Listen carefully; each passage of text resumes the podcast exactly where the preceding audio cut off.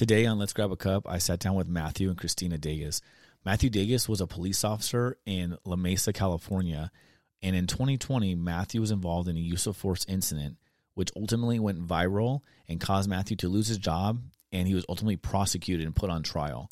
Now, no a spoiler here, uh, Matthew was found not guilty, but their story is one of true redemption. Now, Matthew and Christina have been fighting for the last year to not only to not only get the not guilty verdict, which they did, and I'm really proud of them for doing that, but now they're fighting to get Matthew's job back. If you'd like to donate, I'm going to put the uh, link to their website in the show notes, and it's uh, you can find them on Instagram at Clear Officer Dages.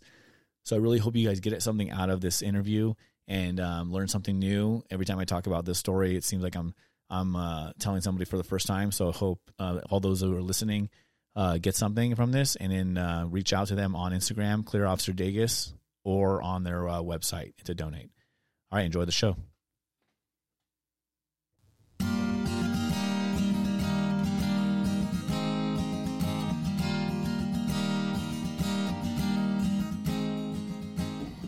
Welcome to Let's Grab a Cup podcast. This is where we talk about leadership, authenticity, resiliency. We provide a place to hold space for one another. I'm your host, Adam Sturgeon. So why don't you grab a cup of coffee or tea or whatever suits you at this moment? Let's dive in. All right, my name is Adam Sturgeon, and this is the Let's Grab a Cup podcast. Um, I'm sitting here with Matthew and Christina Dages, who um, are in Southern California. Matthew was a police officer in La Mesa for about two and a half years when um, he got into a use of force uh, with an individual, and that caused a long legal battle. And um, eventually, he ended up losing his job for the same um, use of force. And right now, uh, both of them have been out just trying to push this message out and get Matthew reinstated with La Mesa. And right now, we're going to just talk about what happened and how it's been for, for them going through this whole situation. So I appreciate you both being on this morning. Thank you very much for coming in. Yeah. Thanks, Adam. We're it's an excited honor. here. I say coming in, but I mean, we're on Zoom. So, I mean, you really don't have to go very far. So, um, all right, well, let's just kind of dig in. I'm, I'm really curious about, I know people, we'll get into the case a little bit, but I'm really curious about both your, like your upbringing and where you guys came from, you know, how you, how you got together, but even before that, you know, why, I don't know what you did, what you do, why do you want to be a police officer? And then also Christina, like where you came from, how you guys kind of kind of came together. Yeah. Do you want to lead us off? Or? Um, yeah, I'll kick us off. So we're both San Diego natives, um, which you don't hear about too often, but our families are here. Uh, so we've both been raised in this community, love San Diego. Um, and, you know, we both kind of come from a long, long lineage of military service members and law enforcement as well. So we kind of always joke that like service is in our DNA. Um, Matthew's uh, grandfather and great grandfather were captains and detectives at LASD. Um, Wow. all of our parents are military veterans. So serving the community is kind of just something that's ingrained in, in who we are. Um, I can say how we met and then you can talk about kind of the police journey from there. But Yeah. we, um, we met at the gym in San Diego. Um, I approached him after kind of just stalking him from afar from for a long time. So I just thought he was so beautiful and we were both at the gym every single evening. And so I thought, you know, we both had the same commitment to fitness and I just, I had to get to know him. So um, you know, we, we went on a couple dates and kind of realized we've got like faith in common and fitness and our families are both San Diego native. Um, and Yeah. so things took off from there. We got married right at the end of 2019 and then 2020, the world lost its mind. Yeah, no kidding. I feel like the stalking at the gym thing should be gone the opposite way. I don't know. yeah, you, you're right. Yeah, yeah I, I was. I think I might. I definitely. re- Uh, look, uh, I definitely was aware of her at the gym, but maybe just watching from afar and like would never have the balls to go up and talk to her. Um, so she ended up, you know, letting fate do its thing and, and just and went for it. That's So funny. fun. But yeah, we met, and then um, we met before I was a cop, actually.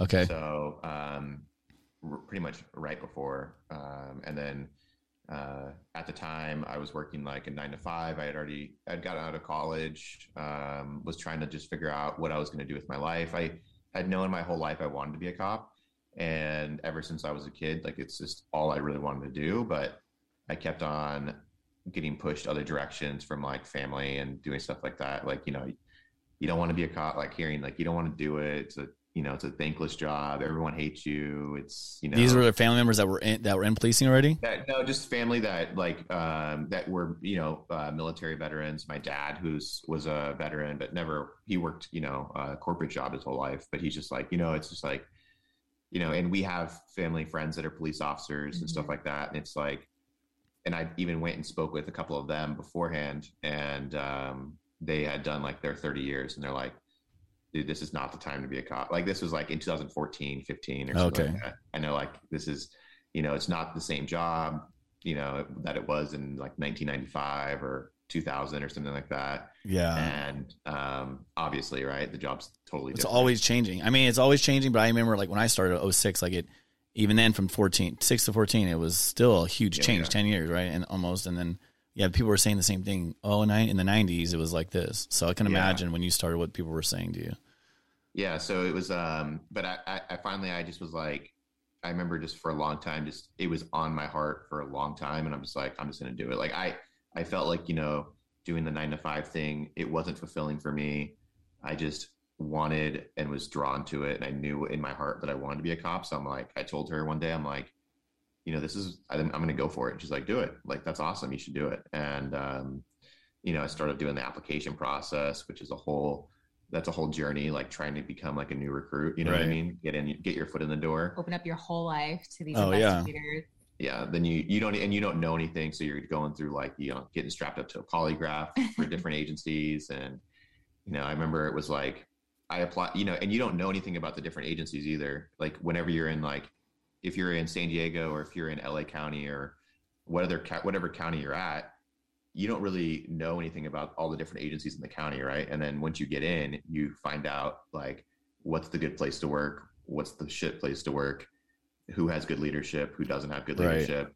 who gets you know funding and all that other stuff. But so I just kind of shotgun my applications out, and um, I'll never forget. It was like just seeing all the different. And when I was applying, there was like I applied first like San Diego PD, and for anyone that doesn't know, there I think probably the second biggest agency in San Diego behind the sheriff's department. So they have like, you know, fifteen hundred officers or give or oh, take. Oh wow! How big and is La Mesa? La Mesa is the smallest department in the county. Um, so we have seventy ish oh, officers. Wow. Okay. Seventy. So it's like it's a city of like around. I think it's probably closer to eighty thousand people. Okay.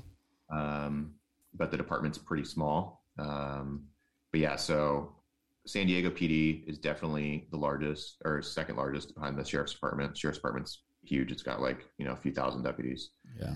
Um, but yeah, I remember just like even when I applied to La Mesa, San Diego PD, wherever it was, the sheriff's department, there was like five, 600 people showing up, you know?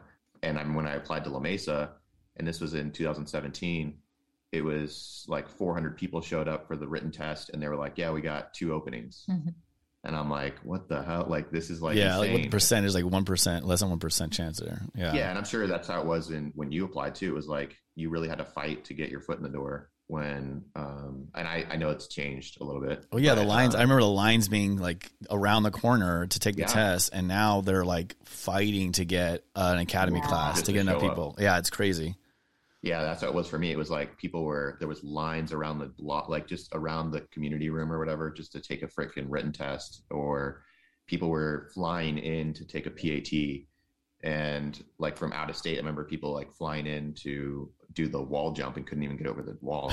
Yeah. You, know, you, just flew in for, to do this. You can't even get over the six foot wall but okay. You, did you practice man? Come on. Yeah exactly.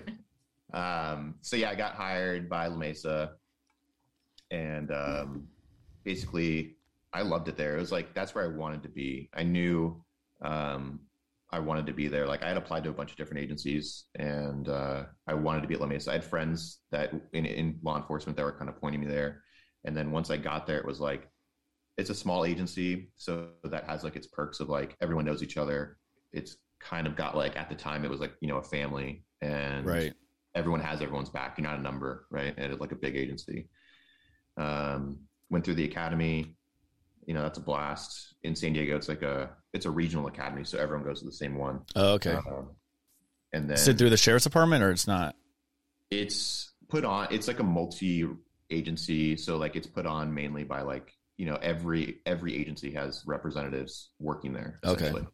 So there's like uh, TOs from like the sheriff's. It's mainly sheriff's department in San Diego PD because they're the largest agency. But then they have Carlsbad, Oceanside, Elko, like all these different agencies have TOs there too. So, um, went to graduated, went to patrol, got through phase training, and that was like you know another because we as a family we were just like trying to get through the academy, you know, going through that grind every day, kind of just like going waking up, you know, getting smoked all day, coming home, passing out. Now, was Christina one that had? Was she one of the wives that had like the the flashcards made for you and the lunches ready for you to go? I think, yeah, she definitely was helping me out a lot. It, it, there's like two sides to it. So yes, like I was his biggest supporter and just so proud of him. But like I thought it was hilarious that he would come home every day at like you know 4 p.m. and pass out on the couch like mouth wide open. Yeah. So I do also I had some fun with it. I do also have a lot of spy pictures of him just completely zonked out because uh, you work so hard in the academy. So it was it was fun for me to kind of witness his journey. Yeah. So then like the next thing was you know, as for everyone goes, it's like you're in phase training, and then that's a whole another stressful situation. Right. You know, depending on what agency you're at, some are way more stressful than others. And um, then I was out on the street and you know on my own, uh, just doing patrol and uh, working nights for a while. Um, got pretty fortunate. Got on the SWAT team in 2019. You were on the SWAT team. Yeah.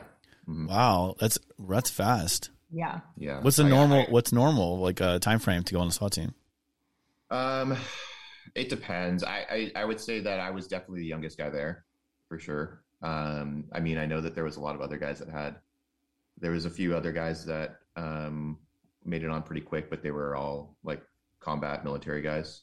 Is there something you did specifically that like got that attention, or got that? Were you working with them a lot, or were you doing something? I I mean, I I I just busted my ass. Yeah, I, I was gonna say if he's not gonna say it, I will. Like he was a hard charger. He made a really good reputation for himself. Like he was getting commendations left and right from like the chief and his field training officer. And so I think he, I think he made a good name for himself right off the bat. there was a it was just fun like i love the job i mean it's like Yeah. you know it's like every day and uh i mean up until covid right? It was like every day is like going out with your friends and having a blast. Like you know i mean yeah it's not always a fun job right? There's there's some negative parts but the the job itself is fun and you know you can make it, it it's i always tell everyone it's like and some people understand it's like you you you can be the cop that whatever cop you want to be you can be. And like you Yeah. can you make the job what it is yourself. So if you want to sit back and just respond to radio calls and you know not do anything or whatever you want to do. And some days you know you know you need that time to do that. Um, you can do that You, only, But- you always need downtime. yeah of course. If you want to chill like you and i know people don't like to hear it but it's like you know sometimes and it's we're a busy agency so it's like sometimes you know you're running 30 calls a day or something like that.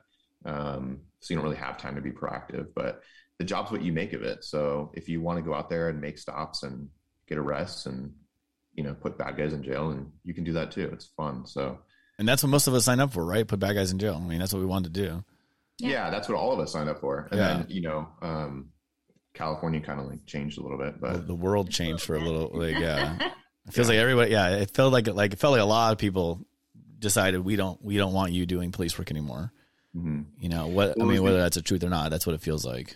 Yeah. yeah it was interesting when i like kind of started to realize when you know it was like people that were already on probation or something like that you know and then yeah, i'm sure you saw it because you were uh, when you started you know uh meth and heroin were a felony right Oh yeah, yep, absolutely, dude. We were still enforcing weed laws. I mean, you know, oh yeah weed and prop 47 wasn't around no, probably seven fifty seven, none of that stuff.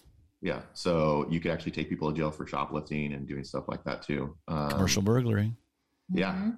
so we got um and if people like are, are listening out of state it's like in california you know you catch someone for possession of heroin and meth and it's a misdemeanor. And in most cities cite and release on the spot. You're not even going to book them in jail. Right. um, la mesa was pretty strict on booking requirements so we had to book people in jail for meth and heroin and stuff like that. But you know a lot of agencies like san diego pd if they're busy it's like they're not going to take someone out of service for an hour and a half to go book then potentially get rejected and go to the hospital. It's just it's not worth it for that crime Right. because also you know come to find out the da is not going to actually charge them or follow through so that's when like kind of like you see behind the curtain of like what's going on in the in the in the state and you kind of realize like man, it's like you're busting your ass, but are these like is the fruits of your labor really coming to fruition? Are you making a difference? Right. I think that's a that's a thing right now when, when they say like you you say, take someone to jail and they're out like you, some it's out before your report's done or out the next day or whatever you know and you're like and then somebody on the street is literally asking you or trying to get you to arrest the same person for the same crime. And you're like no they, we already arrested them. And like they're already out? Yeah they're already out. Like we can't do it again. We can't arrest them again. There was several times when it was like you know you take someone even for like a 5150 and it's like um, in California that's like a mental psychiatric hold. And you take them for 5150. And I remember like they would get out of the hospital before I would get out of the hospital.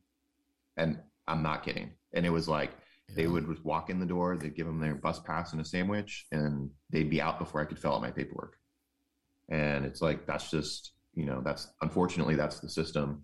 Um, but yeah, so that that you know, I still had a blast. Like I were I kept my head up about that kind of stuff. Um, and like I said, like if I could make a difference in in in any way, it was it was still fun for me every day. So, but then once COVID hit, everything changed. Um, we had gotten married in 2019 in December of 2019, so right before COVID hit. And then we were in like we were gone for like a month in Latin America. That's where we did our honeymoon. So it's like wedding at the end of December 19. We didn't get back to like February or March, literally as the borders were closing got hit with that crisis and then his incident happened just like a couple months later so it's been an interesting newlywed yeah. phase for us where in uh, latin america did you go um, so we went to argentina and chile um, and we did some like really rugged hiking and then we just kind of like got lost in the in the wine region of argentina so it was a really oh, nice oh, that's balance. cool yeah that's mm-hmm. cool is there something that uh, before like the incident happened and like covid and all these things was there something that you did together? I know you said you worked out. Uh, you guys met at the gym. Did that continue? Did you? How did you guys take care of yourself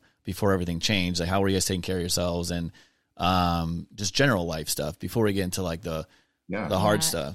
Do you remember? We have, I mean, we have we have dog like we had four dogs at the time. We, we have, have, one right here. One so underneath here. Oh yeah. Down, it's he's, he's high um, maintenance. He's like a deaf. He's a deaf dog, and he's like always just. If you don't have a deaf dog, don't get one. what kind of what kind of dog? What kind of dog is it? Special needs dogs. Um, they're just they're very vocal dogs, even though they can't hear themselves. So he's like. Tell him what kind of dog. he's like just a white. He's a white pit bull. Okay. And um, All white, sweet man. He's like he's very sweet and cuddly, but if he's like away from us or whatever, he gets very antsy. show his face really quickly because he's basically he's basically part of the podcast. That's funny. I like how Christina said, "Don't say deaf. He's special needs." Yeah, well, and promote special needs because he's just a big sweetie. Oh my goodness! Literally, the hardest thing about him is he just needs to be touched constantly. Um, so we have yes, we have a lot of dogs. We're crazy. So yeah, we we spend a lot of time with our dogs. Um, we used to do like when COVID hit. That was um, you know, I remember we were just trying to get outside, go hiking a lot. Which they closed hiking trails for a long time. How insane is that? I was like, we were just like, come on, come on. The beach, the beach paths were closed. Like, what? It, what? It makes no sense. The water. I remember I was on a like, it was like right when COVID really started cracking down, like the quarantine stuff, and I was doing like a stone garden at at the beach, doing like some stuff with, uh, you know, uh, border patrol guys, and they closed like the water down, and I was like, I was like how are you guys going to close the beat like the ocean? I don't understand.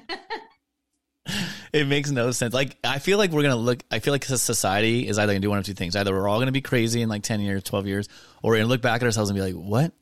What were we thinking? Like, what was going on?" Also, what I'm hoping is we'll look back and be like, "Never again." Oh, right? Like we all learned that we kind of were a little bit sheepish at first, and you know we can't ever allow for that type of overreach again. Yeah, that's my opinion, but um, but yeah, so we we did what we could to kind of take care of ourselves, but COVID was definitely a, a curveball. Um, and kind of as our situation just continued to like bubble over and unfold, I think the the primary thing we relied on for self care and just like survival was our faith. Mm-hmm. So yeah, we and you know we just we spend a lot of time with family. Like both of our families are here local. Um, even be, even before early on, like when you guys were first together, you spend time with the family a lot. Oh yeah. Yeah. Well, her like she, she, has siblings that are like her age, like you know we you know go out with, yeah. or you know we'd go downtown San Diego, just have you know go drinking, whatever, and just have a lot of like quality quality family time. Family time um, you know, just just fun time together. Um, and then kind of as people have added like kids to the mix, it's kind of been like taking away like no more bars. Now we're at that. Now we're at people's houses. Yeah, no watching, kidding. Watching Encanto or birthday uh, Oh my gosh, get, get started on that movie. I can't get that out of my head. My girls are playing it nonstop. Aw, it's, it's great. so much. Yeah. so yeah, that's um that was kind of like you know 2020 like hit us for what like hard. It was you know 2020 was weird just for everyone, obviously. Yeah. Um, but so then I remember. So my incident, if anyone doesn't know, it happened two days after George Floyd, and that was obviously the catalyst that caused my incident to be anything. Because, in my opinion, it probably, in, in other people's opinions, it would not have been anything Right. at all without that week. Um, Well, I highly doubt it would have been. It would not. No, a lot of incidents around the world, but yeah, specifically what you went through, I don't think so. Yeah, and, and I think um, a lot of other metro police officers, I'm sure you can relate to it, working in Long Beach, um, that, or you know, anyone in Southern California, you, you can relate to like those types of interactions. I don't want to say that they're regular, but they're not uncommon. Right. And people that are going to have like a an anti-police narrative, or they're not going to want to cooperate or whatever. It's just it's part of the it's the nature of the beast. It's like it's part of working in a big city. Um, and it's just it's unfortunate. It's not something that any police officer wants to be involved in. You don't want to. One of the things that I think the narrative is like the police in general are like looking for a fight or like looking to get into a use of force with people. And it's like that's the opposite. It's like I tell people all the time. It's like everyone's goal is to go home. Like everyone's goal is to uh, you know be safe, and no one wants to get into a fight. And it's like it, I think it's like a joke that it's the truth. It's the truth. It's like if I if you could hand someone your handcuffs and be like, okay, handcuff yourself Oh yeah. they would do it. Everyone would do that. I mean, Have you um, done that? I've done. I've. I haven't done that specifically. But I've joked around. I've taken my handcuffs out and I said, "Here you go," like as a joke, and uh, and then they're like, and they're what? And I'm like, "No, I'm kidding. You're not under arrest." Like it wasn't like a real crime. I was just messing around with them. But like just the just like the metaphor of like handing some of their handcuffs. Yeah. Yeah. so it's like um, it's not a, it's not uncommon to get into use of force. It's not uncommon to have someone that's like in your face or um, angry or upset, and that's uh, that's understandable. I mean, if you're, I can, I can put myself in someone else's shoes and be like, understand why they're upset, but it's not an uncommon situation, um, especially in Southern California. Yeah. but um, yeah, so um, May 27th, it was two days after George Floyd happened. It was like a normal day for me. Um, I was working overtime. Actually, we had like um, I had like a SWAT training the next day, so I was actually on day shift, which is like probably like number one red flag there. You And, usually work uh, graveyard. Yeah, Okay. and um, so I was I was like adjusted shift. It was just like you know kind of like a lazy day, a little bit, just running call to call, and um, not trying to get into anything, not trying to. I was just trying to get get through the day because I knew I had to be up early next morning, kind of do weird stuff. And um, another partner of mine hit me up, and she's like a much more like she has like 20 plus years on. She's like one of the more senior officers at the department. She texted me and she's like, "Hey, I want to do this detail at the trolley station. Um, I have a trainee. Would you come and help us out? I can't get anyone to help." I was like, "Yeah, I'll do it. I'll come. I'll come uh, swing by." And um, so these these trolley stations are throughout the whole county, and you know, S- San Diego has like several million people that live there. So um, we have like in the city of La Mesa, there's like five trolley stops. Is it trolley Yeah. like the trolley like the old school trolleys, Yeah, yeah, No, no, no. or is it like a train? like Is- Are we talking about not trains? San More like a Like a metro train? Train yeah, like a train. yeah. Okay, I know you've said trolley in, the, in like other interviews, and I'm like, is it actual trolley? Like an, you know, I'm, I'm imagining like the San Francisco trolleys. Yeah, that's a good question. No, it's it's, like a uh, it's like a railed system. like a rail, like an outdoor subway. Yeah, of thing. similar. I think it goes through Southern California. Uh, yeah, I'm, I'm, I'm. It's similar to like the coaster. In Yeah. A way. Yeah. Okay, I was just curious. I'm like, hey, here's trolley. I'm like, I wonder if that's just what they call it down in San, in San And Diego. that's uh, that's just what it's called. Yeah. Yeah.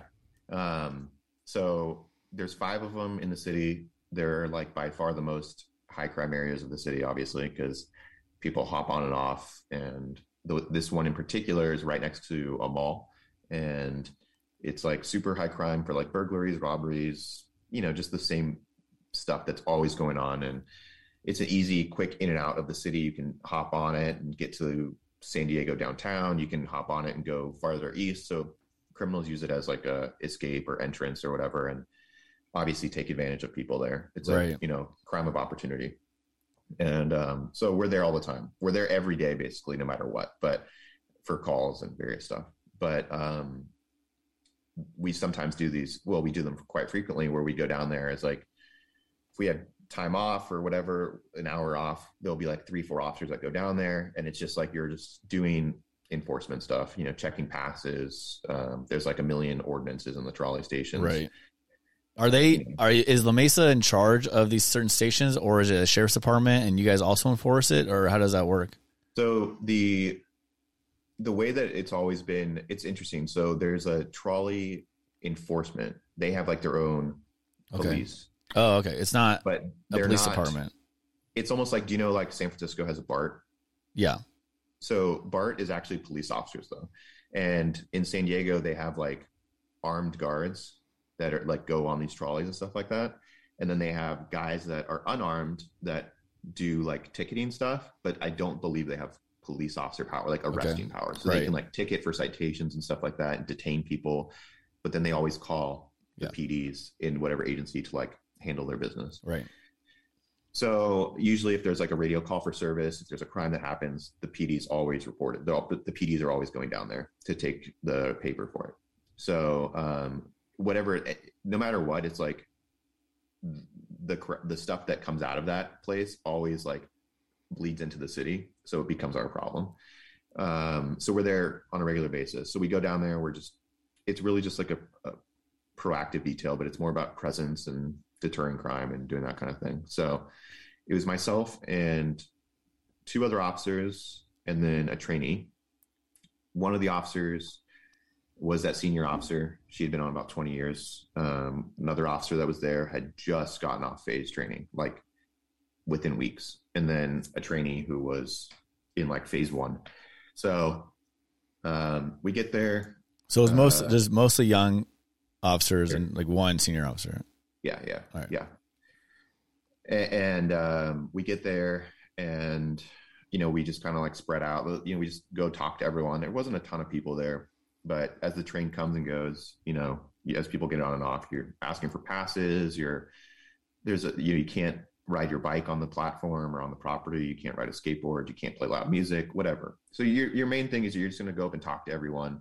Um, you're looking for people on parole, parole, probation, that kind of thing. Um, so I go up, I see this guy. I approach him. We have a conversation, um, and I essentially asked him for a trolley pass. He didn't have it. He gets into an argument with me when I tell him he's detained, and then um, he actually pushed me. And then at that same time, his friends his friends came up. I didn't know they were his friends at the at that time, but they start screaming at me, and um, I'm more focused now. I'm focused on like multiple things at the same time. So I'm just trying to contain him in front of me because after he pushed me, it's like, okay, this is uh, no longer an enforced. This is no longer an infraction. Like uh, you're going to be placed under arrest, Right. and I'm now trying to handle this. So um, I end up detaining him. The other officers come and help me out. We put him in handcuffs. We place him under arrest. Um, take him back to the station. Cut him a citation because I can't book him for it. And They wouldn't let you book him for assaulting a police officer. Mm-mm. Well, and normal situation, we would have been able to, but because this was May of 2020 in the height of COVID, there was almost, um, we were uh, citing and releasing for 10851s. Like Okay. we weren't even able to book for stolen vehicles. So Oh yeah, because everyone was worried everyone was gonna get sick all the time. Yeah. yeah. yeah, So the booking requirements to get booked into jail, it was like basically violent felonies and nothing else was bookable. So, um, I feel like. I feel like this is borderline. Like, all right, I feel like I would push it. I would be. I would want to push it, but I could have pushed it, and I'm sure. I I'm not could've- saying you're you didn't do enough. I'm just saying I think that there's. I feel like the booking sergeant, Well- uh-huh. whoever's in charge, should have pushed it. I agree. Assault on a police officer is a big damn deal. Yeah.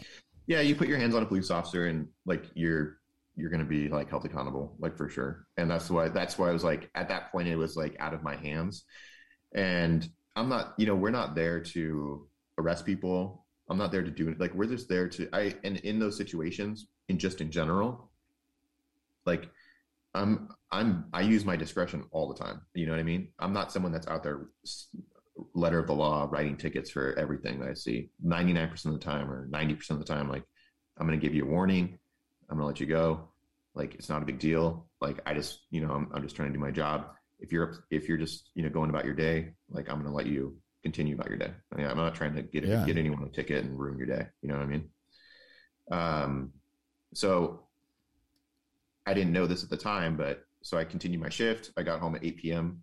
Unbeknownst to me, his friends had posted the video of our interaction, A part of the interaction. a part of the interaction, because so they started recording after he pushed me. Okay. And uh, How did they, posted- did, were they nearby or did he call Yeah, him or so they- something? They, pulled up just right when we were getting into it, basically. And um, he pushed me. And then that's when they started recording afterwards. Okay. And then there was like a 45 second clip or whatever it was of me detaining him. And I'll, you know, I'll just preface it if you want. People can go watch the video; it's everywhere. But um, it, there was the use of force was like as minor. It's a use of force, but not really. I pushed him backwards into a seat, Right. and you know he was never injured. There was no injuries. Um, Yeah. It was like, you know, he was in the the situation is he was in my face, and I was pushing him backwards into a seated position and put him in handcuffs. It was like as simple as you can possibly get it. Uh, I mean, it's all the body cam shows like the whole the whole thing. I mean, it shows the whole thing, and then even you telling him why he's being arrested. yeah, You know, it's not like it wasn't even like he could, could be surprised because you said it. You said it on camera. This is Yeah. you just hit me or you pushed me. You're under arrest. Like it's Yeah. it was very simple. It wasn't like you were it wasn't like hiding why he was being arrested or anything like that. So No, No. of course, and and and it was like, and on top of that, he admitted multiple times on the body worn camera to me that he pushed me. You know, it was like he knew, he admitted it, Um, Right.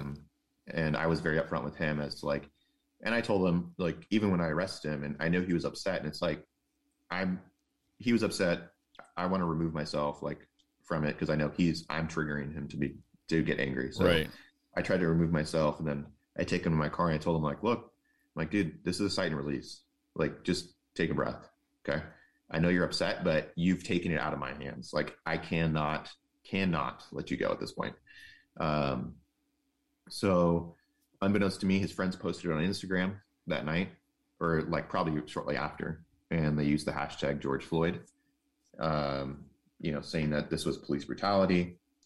Uh, mind you, there was no injuries. There was like, this was, you know, it was more the use, the me pushing him backwards was more me keeping myself safe and keeping distance from him than anything else. Um, Oh, and you put him back in a seated position, which we all are trained on, keeping control of people and then not having them in a position of an advantage. So it's correct. yeah, Yeah. And, uh, he had been instructed multiple times, like stay seated, stop springing up into my face, and it's just like yeah so i mean fast forward you know when we count when this all comes out it's like i think i because of course all every minutia of this whole incident was broken down. Right. and it was like i think over 10 times that i told him to take a seat.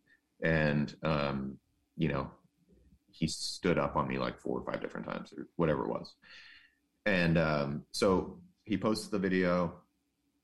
It like gets wildfire because this was two days after george floyd. And this is like ramping up into that weekend of the riots that were across the whole country Yeah. so um that night we had protesters at our house and So I didn't when I originally saw your story, I didn't even know that part about the the riders in front of your house. And when I saw you guys on the uh, Clear Hot podcast, I'm like, I was, I was like getting chills imagining like the idea of people coming to your house. yeah. Well, it was so weird because so we lived, I lived outside the city, um, but basically like right on the border. Like it was, It was like three miles from the PD. Three like, miles from the city. very close. but a different city over. But um, so that evening it went viral. I got a phone call that from one of my partners that was working that night, and he's like one of my best friends, and he's like, dude, he's like your videos on Facebook, and I'm like, I don't have social media at all. And I'm like, what are you talking about? He's like that the arrest from earlier, it's on Facebook, and I'm like, what? And um, this is like before really the George Floyd thing was even on my radar. Like I had known that it had happened, but it was before it became like a national thing, right? Right. It was just starting to really grow. So I wasn't hyper aware of like all these videos going viral and all this stuff. And this is, you know, pre all that. So he sends me the video and I remember on Facebook it had like 80,000 views or something like that. And this has only been posted a couple hours. And I was like, I just remember my heart dropping because I knew, I was like, I just knew right then. I was like, I didn't know what it was going to be, but I knew I was like, this is going to be a problem. Like something's going to, this is going to be Yeah. problematic, you know, only because, Yeah. and I, I will preface it by saying that only because of the attention that it was getting. And I knew that in the city that I worked at, it was like anything that just the minor like someone comments on a Facebook post on the city's Facebook and that becomes a problem. So I just was like, and people, and immediately I saw in the comments that it was like it was a problem because I saw in the comments pe- people were posting our address in the comments, Yeah. I think, and um, Yeah. So we had no idea. And these are strange, complete strangers that are getting our address and posting them. Yeah, Mm-hmm. and so my, I remember it being like, "Oh my god, this is like this is horrible," and like you know, it was like you know, just it was the worst feeling ever, and um, Were you yeah, both? It was just Were you both home at the time when they showed up? Yeah, we were both Yeah. we were both home, so that so it got posted, and then um, it, it- it's important to like kind of give people like the chronology of it. Like he literally gets home. I remember putting dinner on the table. Like I think the first thing that happened was we got a notification on our phones. We have the ring camera system. Yeah. So we got a notification that there was movement in our driveway, and we look and there's like people out there. There's like um Well, so let me re- let me reverse. So one of my partners that worked with me that night knew that it got posted and was like, he came to my house and he's like, because we live right on the border. He's like, hey, I'm just gonna have lunch out here. This was like I had just gotten home. He's like, I'm just gonna have lunch here tonight and just sit down the street, just in case anything weird happens. I mean, that's kind of that's really, that's cool. Like, Literally, but within five minutes, Yeah. there was 20 people outside the house. Yeah, and and, so- then so like our ring camera went off, and we had ring cameras like all around the house, and we pull it up, and all I see is red and blue lights outside my house. So then there was like a squad call out from like multiple agencies, and it just turned into like 10 different, you Yeah. know, fuck black and whites like outside the house, and I was like, I we both stayed inside, but I was just like, So it was like, I mean, within like with he gets home, that all happens, and he gets a call from his partner talking about it being online, and so it really just like zero to sixty in like a matter of seconds for us, and it got so big, so bad. We, it was a struggle at first to understand like why are people at our home? Like why would they come? To, like do they know who we are? Like not do we do they know like what's in our hearts? Is more what I meant. Like, right.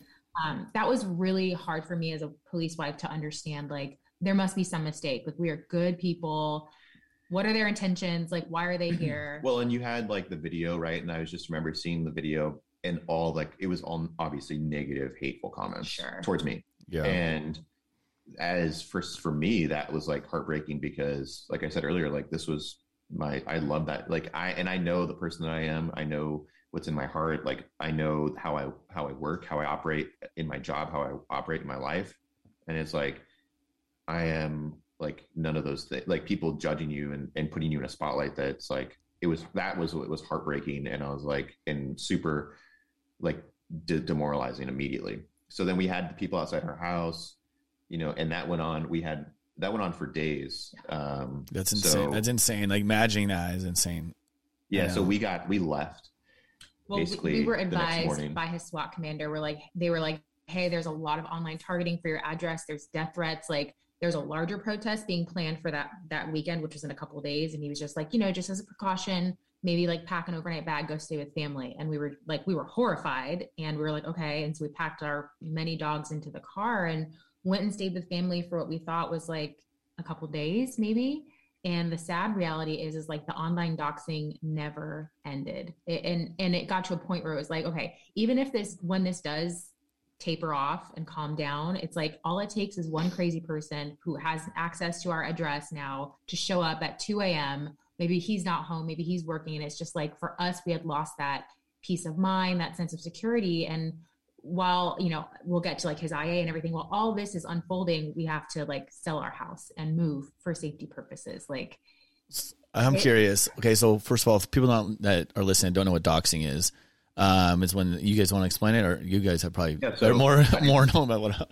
Yeah, I mean, it was. It's basically like when people share your personal information, address, phone number, and it, it's usually for like malicious intent, right? Yeah, So, um, bullying purposes. and is how easy is it to get your information? Like a quick Google So- search. so if you, easy. If you don't protect your information, it is incredibly easy. And let uh, let our story be a cautionary tale for law enforcement families. Like, take this very seriously. Scrub your personal information from the internet. Um, there are services you can pay that'll do that for you. Like we use officerprivacy.com.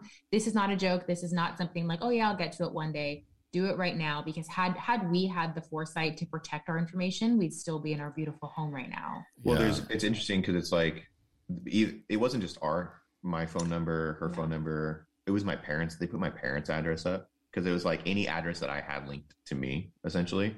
So then like the sheriff's department had a so basically there was an officer at my my house and my parents' house for like two to three weeks, 24 hours a day. Did anyone And- show up at any of your family members' houses? No, thankfully, no. But they just did it as precaution. They're like, Yeah. let's just, you know, whatever. And this was like in the height of all the madness. So um we didn't and I remember like when I got on at the PD, it was like there's, you know, these there's these companies that do that scrubbing and stuff for for cops. Mhm. And I was like, well, who's gonna figure out your address? I'm like, that's I'm like, why would I pay to do that? Like Right. that's dumb. I think we've all had that same feeling because I know they've been put, putting it out at our department too, like over and over again throughout the years. And I think it really started in like 2016 around that time. And it, and then, yeah, you kind of hit or miss. Like uh, some people do it, some people wouldn't, but it's like, eh, well, yeah, what it's are the definitely chances? worth it. Yeah. It's definitely worth it. That's all I can say. There's no doubt. It's like it's the easiest thing. And then for anyone that's listening, that's in LE, it's like you can move your house into a trust because your you know your your house your your ownership of your home is all public record, right? So if it's under your name, it's like that's easily find that's an easy find right there. So if you move your house into a, a trust and and all that stuff, but you know, come to find out like all these websites that like sell your data or if you give them your shipping information and all this stuff. And I think that's another way. So like all these address finders and stuff like that, my address was out there Yeah. and her ad, and our phone numbers. So, and I've had the same phone number for like, you know, my whole life. So, Hopefully not, um, not anymore, right? yeah, exactly. Um, so I, I was curious, like, um, so I know they, they told you, so the SWAT commander, and they said, hey, this stuff is going on. We're seeing this, seeing all this kind of chatter. We suggest you go to your family's house. And um, obviously you took that on pretty seriously. But then did that department, and I don't, I really don't know the answer this. So did the department do anything specifically for you while this is going on? Or was it all just like, hey, survi- go, good luck surviving on your own? That's what they did. Yeah. The second, so, second and, that's, and and it was like a total, this was uncharted territory, right? Yeah. you know how do you handle this and I, and I don't know that I think they handled it initially I'm saying like how they took how we handled things and how they were trying to navigate the situation for us and our home situation that was handled fine I, I didn't have a problem with it. I mean they were they had they had officers outside my house 24 hours a day um, so then that led into my incident happened on Wednesday the 27th on Saturday the 30th that's when all the nationwide protests happened right Yeah. and that's when the riots really kicked off. Um, So in San Diego, there was a larger protest planned downtown. so yeah, so B, um, BLM had like a larger. There was a George Floyd protest planned for downtown San Diego, as there was for like every metro area, and um, because of my incident and it getting so much news attention, they moved it to La Mesa because La Mesa we border we're ten minutes from downtown San Diego, so they moved it over. They're like, hey, you know, let's move it to La Mesa, and um, that's what they did. How many people showed up? Thousands. Yeah. Um, and unfortunately, it was like my understanding is, of course, none of those people were from the area, Right. coming down from LA, San Bernardino, whatever, and however they got there. Um, I'll just put it that way. And, um, you know, obviously these are people that are coming for, with bad intentions. So that just turned into a riot. And then, um, you know, the, no one, I don't think any, I don't think any agency was really prepared for that, just it crossed the board. It became a war zone. Like buildings were burned down. Yeah. Um, b- businesses were, you know, vandalized and looted, and it was heartbreaking for us because that was our that was our community. Like we lived there. We we did all of our grocery shopping there. We went to the restaurants there. Like that was our that was our home, and we just felt so heartbroken that like Yeah, and it was it was hard it was heartbreaking for me be, because I was on admin leave, so I got put on admin leave on Friday, and I knew that that was going to happen. So it was right away. They didn't waste any time. No, they're like, look, we're going to do an investigation for. They they said we're going to do an investigation for use of force. I had no, and I had and I never it, I was never worried ever about this because even when it happened, even after it was posted, I was so sad and heartbroken that it that it was becoming something. But I was like never concerned for my my um my, my reasons for my stop, Right. my arrest itself, the whole situation, how I handled it professionally. I I felt like I followed the law. I did what I was trained to do. I handled it professionally. I never was concerned. I was concerned for my family's safety, and but I was never concerned about my job or anything like that because someone that I know how I work and I know that I follow like I follow I read legal updates like I follow like I follow everything. So you know, um, I knew my use of force was good. I know like the the legal background behind it and the Supreme Court case. I know that, so I was like, Right. all right, like do what. It, and I know how it's like. Okay, there's going to be an IA. Do your thing. Like, and I know this is just a standard procedure. Do your IA, whatever. Um, that's fine. I'm, I'm confident in it. So um, I went on admin leave on Friday, but the riots happened on Saturday. So it was heartbreaking for me because we were watching it at home, you know, on TV. It's And that was like, like- feel, is that feeling that you feel like you can't do anything to help? hundred percent. Yeah. And it was just, you know, I'm getting, you know, videos and texts from guys there. And it was like, it was just a war zone because, you know, it was like literally like trying to take over the police station. Yeah. And, you know, you had uh, the SWAT team, the guys that I work with every day on the roof of the police station, just trying to fend people off, um, you know, trying to use gas and everything else. And the SO, SO came in and then we had our, like, we had our, I remember watching like our Bearcat go out there to try to disperse some people and they like just tore the crap out of the Bearcat. Really? Yeah. What did they, I, And- can I, I don't even have no, I've seen, never seen that before. What do they do to tear it up? they were like check like so there was these big uh, you know hindsight's 2020 but they used in the the city to decorate the landscaping use these big rocks right they're like these big pointy rocks they're they're they're pretty big and they turn into like obviously that was their number one weapon that they were using um so people were just and, and people were just jumping on top of the bearcat i've never seen anything like it in my whole life you That's know crazy. um, so I guess like the wind, like I think they broke the windshield of the Bearcat or something like that, and then they just got out of there. Like the guys in it were like, "All right, we're getting out. This is obviously a safety issue. We're getting out of here." And you would have been with them, right? What Being on the SWAT team, you would have been with that team. I would have been somewhere there for Yeah. sure. I mean, they were on the roof. They were, you know, doing Yeah. the perimeter stuff. They were doing all this everything. So it was all hands on deck situation for everyone. Obviously, the whole department was because then it got switched to uh, emergency staffing. They had to do emergency staffing, which was twelve on, twelve off every day. Um, I think that hit all of us. yeah, I It think was, cra- it was crazy. staffing, Yeah. right? Nonstop. And um, you know, so that was you know they had a. I remember they changed like one of the rooms in the station to like a sleep room where they had like cots and stuff like that where people were just going to sleep because some guys like you know you live an hour away. It's like you're not going to go home. Um, you're just going to go catch a catch a nap. But some people were working for like three four days straight um, with like maybe like six hours in between. You know, um, so it got so bad the National Guard had to get called in. I feel like, yeah, but they, I feel like came and they were just like not Well, they- participating by the time well. they showed up, it was already over, right? Yeah, So- I mean, it was like standing around, but yeah, it was like they called it in all these cities, and and then they can't do because I think it because they fall under like military, so their rules are different. And I think I we had a guy, a National Guard guy, that got a like a gun pointed at him, and he still didn't, couldn't do anything because of like rules of engagement. Like they they can't do anything until someone like shoots at them or something. So it's very Well, interesting. I know, it's. I know it's interesting. Like I don't know what the situation was in 2020, but I know if you go back to the LA riots, like in the 90s, right, the National Guard showed up, and I don't think they didn't have bullets in their guns, right? I see. I don't remember that hearing that, but I I Yeah. wouldn't doubt it. Yeah. They were deployed with, I, I believe, they had no, they had no bullets. They just had like rifles with no bullets. But That's crazy. um, So you guys are at home dealing, like watching this on the news, yeah. and um, okay, so you're taking off la- admin leave, but what is going? I'm kind of curious for Christina, like what's going through your mind at this point? So he he's not worried about it at first because he's like, you know, he's saying that Matt's saying like, hey, I I think I'll be fine. Like, use it for I didn't do anything wrong. So are you in the same boat, or are you feeling something differently? No, I like we obviously like we just shared that when he came home that night and like everything just started like erupting. Like we had a very small window, I think like literally 30 seconds for him to tell me, like, look, I was at the trolley station, blah, blah, blah, what happened.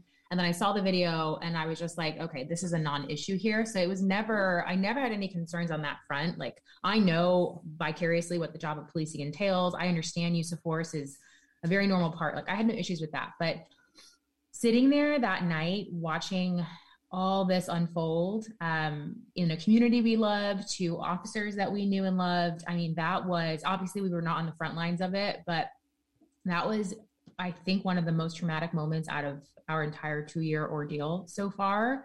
Um, and I, so to answer your question of like what was like, I just describe it as kind of like crisis and survival mode. Like, do you, and you're an officer, so you understand like that adrenaline, like fight or flight, where you're kind of like shaking and you know you have to take action and you know something bad is happening and like you have to react. it's that, but like a two year period of that of just being in that mode. So it started for us, I think that you know, just right off the bat, Right watching away. those, watching those. I mean, there was like uh, rioters, like they took over the freeway. We think they were trying, like it was just heartbreaking. CHP couldn't stop them, um, and so I just feel like we've been in a prolonged state of like Crisis, battle, rivalry. crisis for starting that moment up until we're still battling. Yeah. Were you both at your parent or were you, I mean, sorry, our family's house at that point? Yeah. Okay, Yeah. so you weren't even you weren't even able to be at home in the comfort of your own home. You're already pushed out, and now dealing No. with We watching. left. We were yeah. So that the the day of the larger protests in the city where buildings are burned down, we had like a larger protest at our home that took over the entire block. There was like Yeah. hundreds of people outside of our home, like endangering not just I mean our whatever it's property, endangering our property, but like Our our, our neighbors. neighbors with their kids, and you know no one deserved that. And the, and the No. kind of great part about that was like eventually our neighbors were fed up and our neighbors we had like a couple chp officers and military guys in our neighborhood and they got fed up and they ran all the protesters out of there which is really great but That's good. um but yeah just uh, like the tr- the deep trauma really started i would say from from that point on Yeah. so we had um so then the the ia came down like we did the ia and then it was like you know they ended up terminating me for what they claimed was dishonesty um basically it was just all around my pc for the stop my probable cause and why i contacted him or my descriptions of him um and his pre-assaultive behavior and like if you watch the video it's like it's all on video. It's like it's it's it's so mind boggling to me. But so they terminate me, and you know now I'm just like in this battle to like administratively just to get our just to get my job back. But at the same time, we weren't really doing anything yet. This is all t- in 2020. We hadn't really spoken out yet because I was like, no, we got to stay quiet. Like we can't do anything. well i think in the beginning just being so new to this we were naive and we were also being advised to like just trust the process like Yeah. You know what I mean? We knew the truth was on our side. We knew the facts were on our side. We're like, we'll just trust the process. And then I think at one point we were just realizing like the process is the punishment, and you've got these people in positions of powers, whether it's through local government or the DA's office, that are going to use you as a political football. And so at some point down the road, um, you know, we took the gloves off, started fighting back. But kind of, I, I want for any California, either police wives or police officers listening to this, I do want to highlight one important detail about the IA process because it was something we had no clue about prior to this, and it's it's real, it exists, um, and I just want other police families to know about it. Is the threshold, the, the burden of proof for these IA investigations, right? Whenever there's like a use of force investigation, whatever it is, um, is called preponderance of evidence, and you describe it really well as like Yeah, so I didn't even know it. I didn't. I had never. Well, I'd never been in an IA before, Yeah. and you know, like if you've never been in one, and then even when they happen to other people, it's always like hush hush and like what's going on. Like you know, someone goes out on admin leave, you have no idea what Right. happened or whatever, and you don't even really want to know because you don't want to get pulled in. Um, so I was told like, no, it's like it's like what I I was kind of learning the process, and I was told like it's preponderance of the evidence, and I was like, what? The hell What does that mean? I- Yeah. yeah, what does that mean? Define in- that, please. Yeah. It's Yeah. yeah. it's like so it's fifty percent plus the weight of a feather, Is that isn't that crazy? fifty percent plus a grain of rice, and I was like, wait, what? Like on my head, like at that point, I, it was like so my head was spinning, but I still felt confident when I was because I was like, there's no like it's just so clear. Like I know this, like it's so clear cut. But if you take a step back and you think about preponderance of the evidence, right? It's super ambiguous. it's super Subjective, yeah. but it also like it it's it, i'm all for police accountability like 100% and i want you know no good cop wants a bad cop to be out there you know getting away with anything but preponderance of the evidence doesn't do anyone any favors because you know it, it allows the deck to be stacked potentially unfairly on either side so it can allow it to just swing either way based upon well we believe that this occurred or we think that this may have occurred or it's like it, it does it's not even likely to have occurred it's just 50% Possibly, plus the weight yeah. it's possibly occurred essentially it's possible And I thought it was interesting. Like it's like you go to. I mean, you had to deal with this in trial, but it's like uh, the you're innocent until proven guilty, supposedly, right? Like even I mean, Yeah. supposedly, but you're not in this case. No, you're not innocent until proven guilty because it's the, your the complaint is this happened, so we need to prove that you're innocent.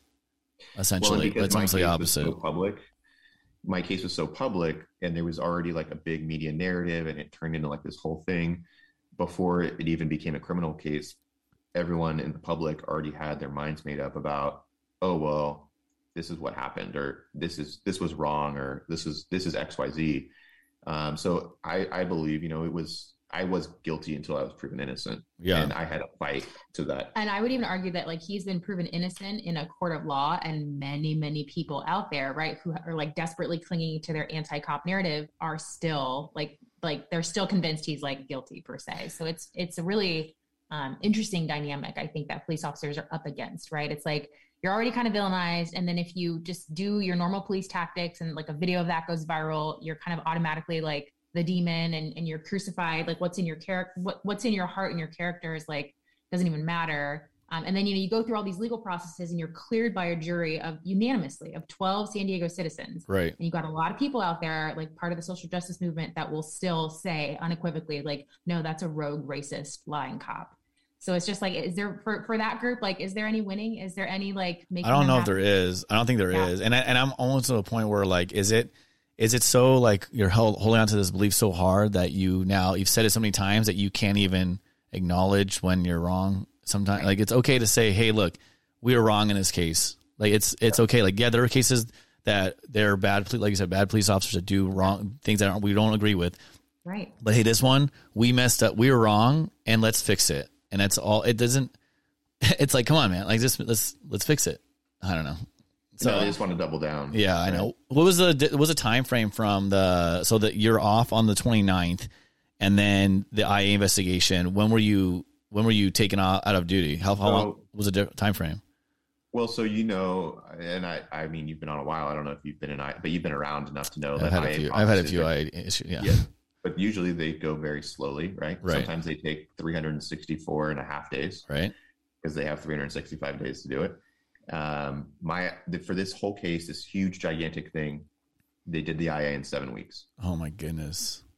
And they were very politically they, motivated. Oh yeah, for sure. The angry mob, like, oh well, here are the results. You know. So. Well, so they they did the IA. So they put you in front of everybody else, essentially.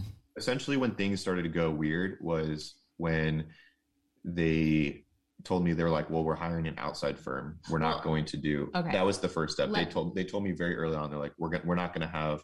um, our normal IA uh, process. We're going to hire an outside third party agency to do this. Well, and if I can just add a little bit of color to that too, like right after the city burned down, city burned down on a Saturday.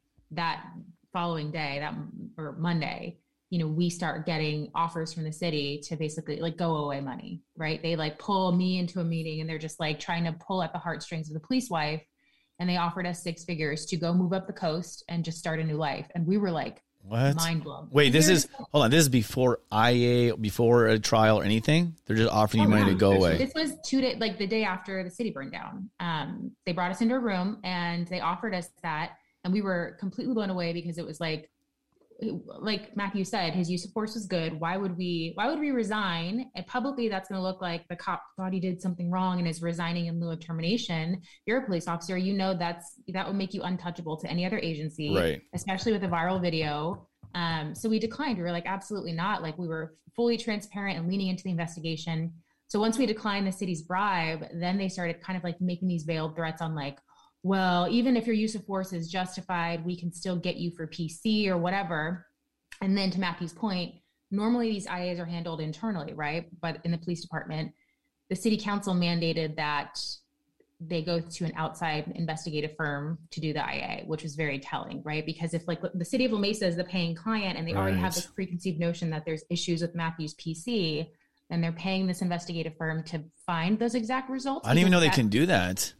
Well, neither did we. Until I assume maybe the sheriffs, like maybe the sheriff's department or something out. You know what I mean? Maybe this or something. Sometimes the sheriffs come in and they do an investigation, right? Or for different yeah. things, but like maybe, but what a private firm that doesn't make any sense to me. Yeah, it's, it's very telling. It's very bizarre, and you can kind of just follow like how they worked backwards, right? They knew his use of force was good, so they launched a use of force investigation, and his use of force is good. But now they're you know having issues with his PC for the stop, and it's like, well, that's weird. That's what you kind of threatened us with after we told told you we weren't going to resign for you know six figures. So um, yeah, the city worked backward to kind of just make him a scapegoat for. Well, I mean, and also it was like you know the the investigation is it's also public because due to California law, it's like there was dishonesty allegations, so it's it's public information. So anyone wants to read it, you can read it and make your own decisions. But Yeah. um, I mean, they never interviewed the subject that I arrested. Um, they never interviewed his friends that were there. They never interviewed. Um, they did interview the other officers that were with me. They all corroborated everything that I said. They all backed up everything that I did. Um, the senior officer there even said that you know I she would have done the same thing. You know all these things. Yeah. Um, and then you know that so the dishonesty stuff came out of left field for me because I just was never anticipating that uh, at all. Um, and and then even when it did come up, I defended it and felt really good. Like okay, they're checking the box. Like this is stuff that they have to ask me. This is what they're going to attack. Right. But I was like, they, there's, and I knew I was like, not only I know it's in my heart, but I'm like, there's absolutely no evidence of any dishonesty. And there's like to me, it was like it was so far fetched that they could even say that I was dishonest and or make a point to say that. So, but that's what you know came out. They um, essentially found had those findings. So that was in July, I believe. But It was essentially it was about six weeks, seven weeks later. Um, so then I was terminated. Um, I got I got I stayed on. I essentially stayed on for another six months on admin leave While we appeal. while I appealed the termination. the termination. Yeah. So then I had to go through like the city admin process. So my actual termination wasn't until like December. Um, and then we had a panel of five citizens make that determination. So that's another California thing. Um, Well, I- citizen like review boards and Yeah. citizen panels and stuff like that. So they had five citizens that don't have any law enforcement background. Is this like Uh, civil service? Do you guys call it civil service or something else? It's, kind of. It's, called a personnel appeals board. Yeah. So usually most cities will handle it through like a, they'll have like a, a third party arbitrator that does these professionally and like does these like through for LE agencies and stuff like that. So they know like case law, they know that kind of stuff. But this is within the city, it's uh, five citizens. Well, and it's five citizens, publicly named, no background in law enforcement, and these are residents of La Mesa, right? So that means they were on the front lines the night the city burned down, and they're being presumably fed this narrative from the media, from social justice groups, internally from the city, right? These are these are people on this panel are hand appointed by another mayor, the city manager, the same people who told us like, well, even if your use of force is good, we'll come after you for PC. So it's like this is not an unbiased group, and Yeah. their threshold again is that preponderance of evidence. So Well, so then the city also hired, like, it was just, it was obviously like, and I will say like this again and again, it still is. It's been a battle of resources, right? Yeah. There's, you know, as a, as a police officer, I have, we are represented by PORAC LDF. So that's like our legal, our legal foundation that funds like our, our cases and stuff like that when we get, have these types of issues. So like I had an attorney through that process who was awesome. But so the city went out and they hired um, a big law firm to take on the case for them. So the city attorney didn't handle it. So then they hired the managing partner at this law firm that's like a nationwide law firm to, to just handle my case specifically. That's telling. Uh, so yeah, so he came in and did this whole big song and dance, uh, theatrics in front of the citizens about, you know, various types of things. The citizens had their findings, and it was like, we knew that how these normally go, but I knew that it, everything needs to be on the record to be put in the record for our appeal because I knew the next step after this was that it was going to have to go to a judge, which is kind of where we're at. Um, so, at so that's where you're at right now.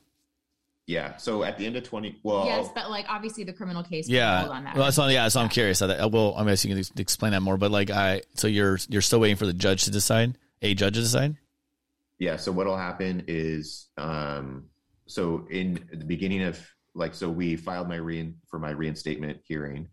Um, we have like another step. It's like now it goes to the court. Like it's left the city's hands, and now it goes. The courts are going to determine. So basically, it'll go in front of a judge in the next couple of months. I think April 1st or something like that is the date. Okay.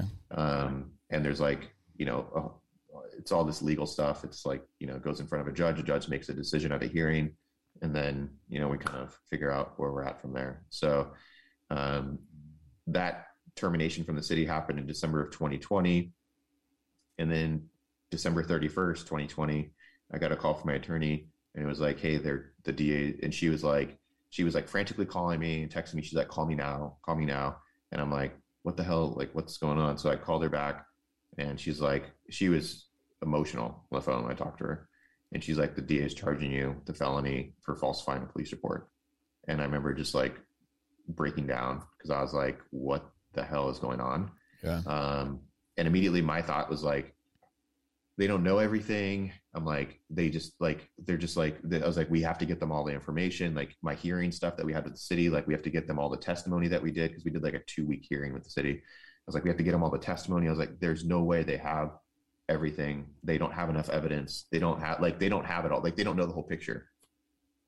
They did. And um to kind of paint a picture of like the political scene down here, like what what led that charge to even be filed is like we have a district attorney who's up for reelection this year, um, who was voted into office by police unions, by Republicans. Um, she gets elected, I think, in 2018 immediately renounces her Republican affiliation in 2020. In 2020. Mm. Um, and I think, you know, with what's happening up in LA County, right, the writing's kind of been on the wall with like more progressive DAs. And I right. think the DA here in San Diego, Summer Stephan, I think is more concerned about political survivalhood and getting votes in her reelection campaign this year than she is about, you know, actual facts of the case. Um, so I think initially we were just like, oh, the DA doesn't have the full picture. Like we should be able to get this all sorted out quickly, very quickly became apparent they have the full picture and they were coming after Matthew with everything that they had, not because he did anything wrong, but because they just wanted to kind of like appeal to those like middle of the road voters and to show like, oh, look, we're progressive, we prosecute cops. And it's like,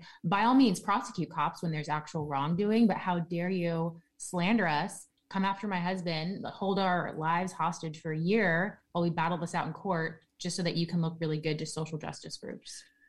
So when so, you they, they, give you that news on the 31st and you said you yeah. broke down and I, the reason why I'm, i want to bring you back to that day is because there are people who are going through this too like where they get news from DAs or or IA or whatever losing their job. And I know since you've gone through this is there anything that you can can shed light on on that day? Like what you went through that you can I don't know I don't know how you processed it. Like you see broke down but like how you get out of that?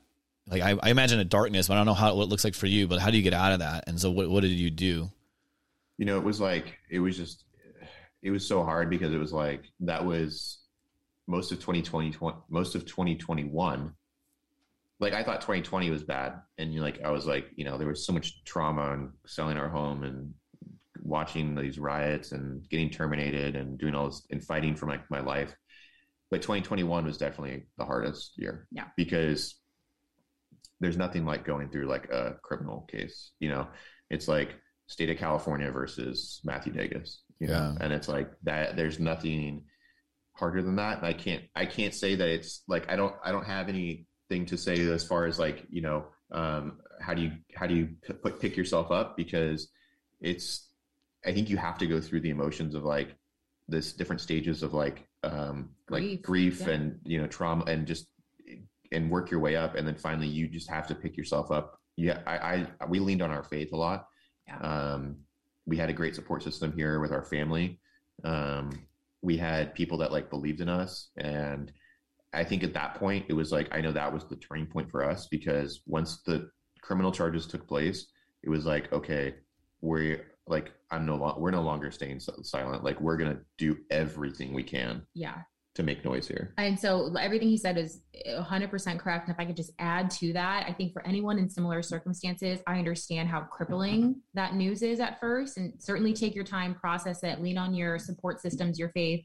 But what we learned and what I wish we would have known sooner is like, when you're up against these whether it's like local state governments with the with endless resources they want to sweep you under the rug right they they want you to to play small and be quiet. And I, my advice to other fa- police families going through this is like process whatever you need to process and then pick up your sword and shield and go to war because like you have to you have to figuratively like battle these people these politicians these prosecutors on every street corner about everything like make their lives a living hell right. fight them in every way you can um, because they they don't want the pushback and they also don't want the publicity like the, the moment we started speaking out we became the biggest thorn in the side for this progressive DA who was elected into office by police unions. And then she has a police wife speaking out against her. And, you know, she's got this, I've got this, so we've got this social media following. Um, so that's my advice is like, once you kind of process it, like battle up,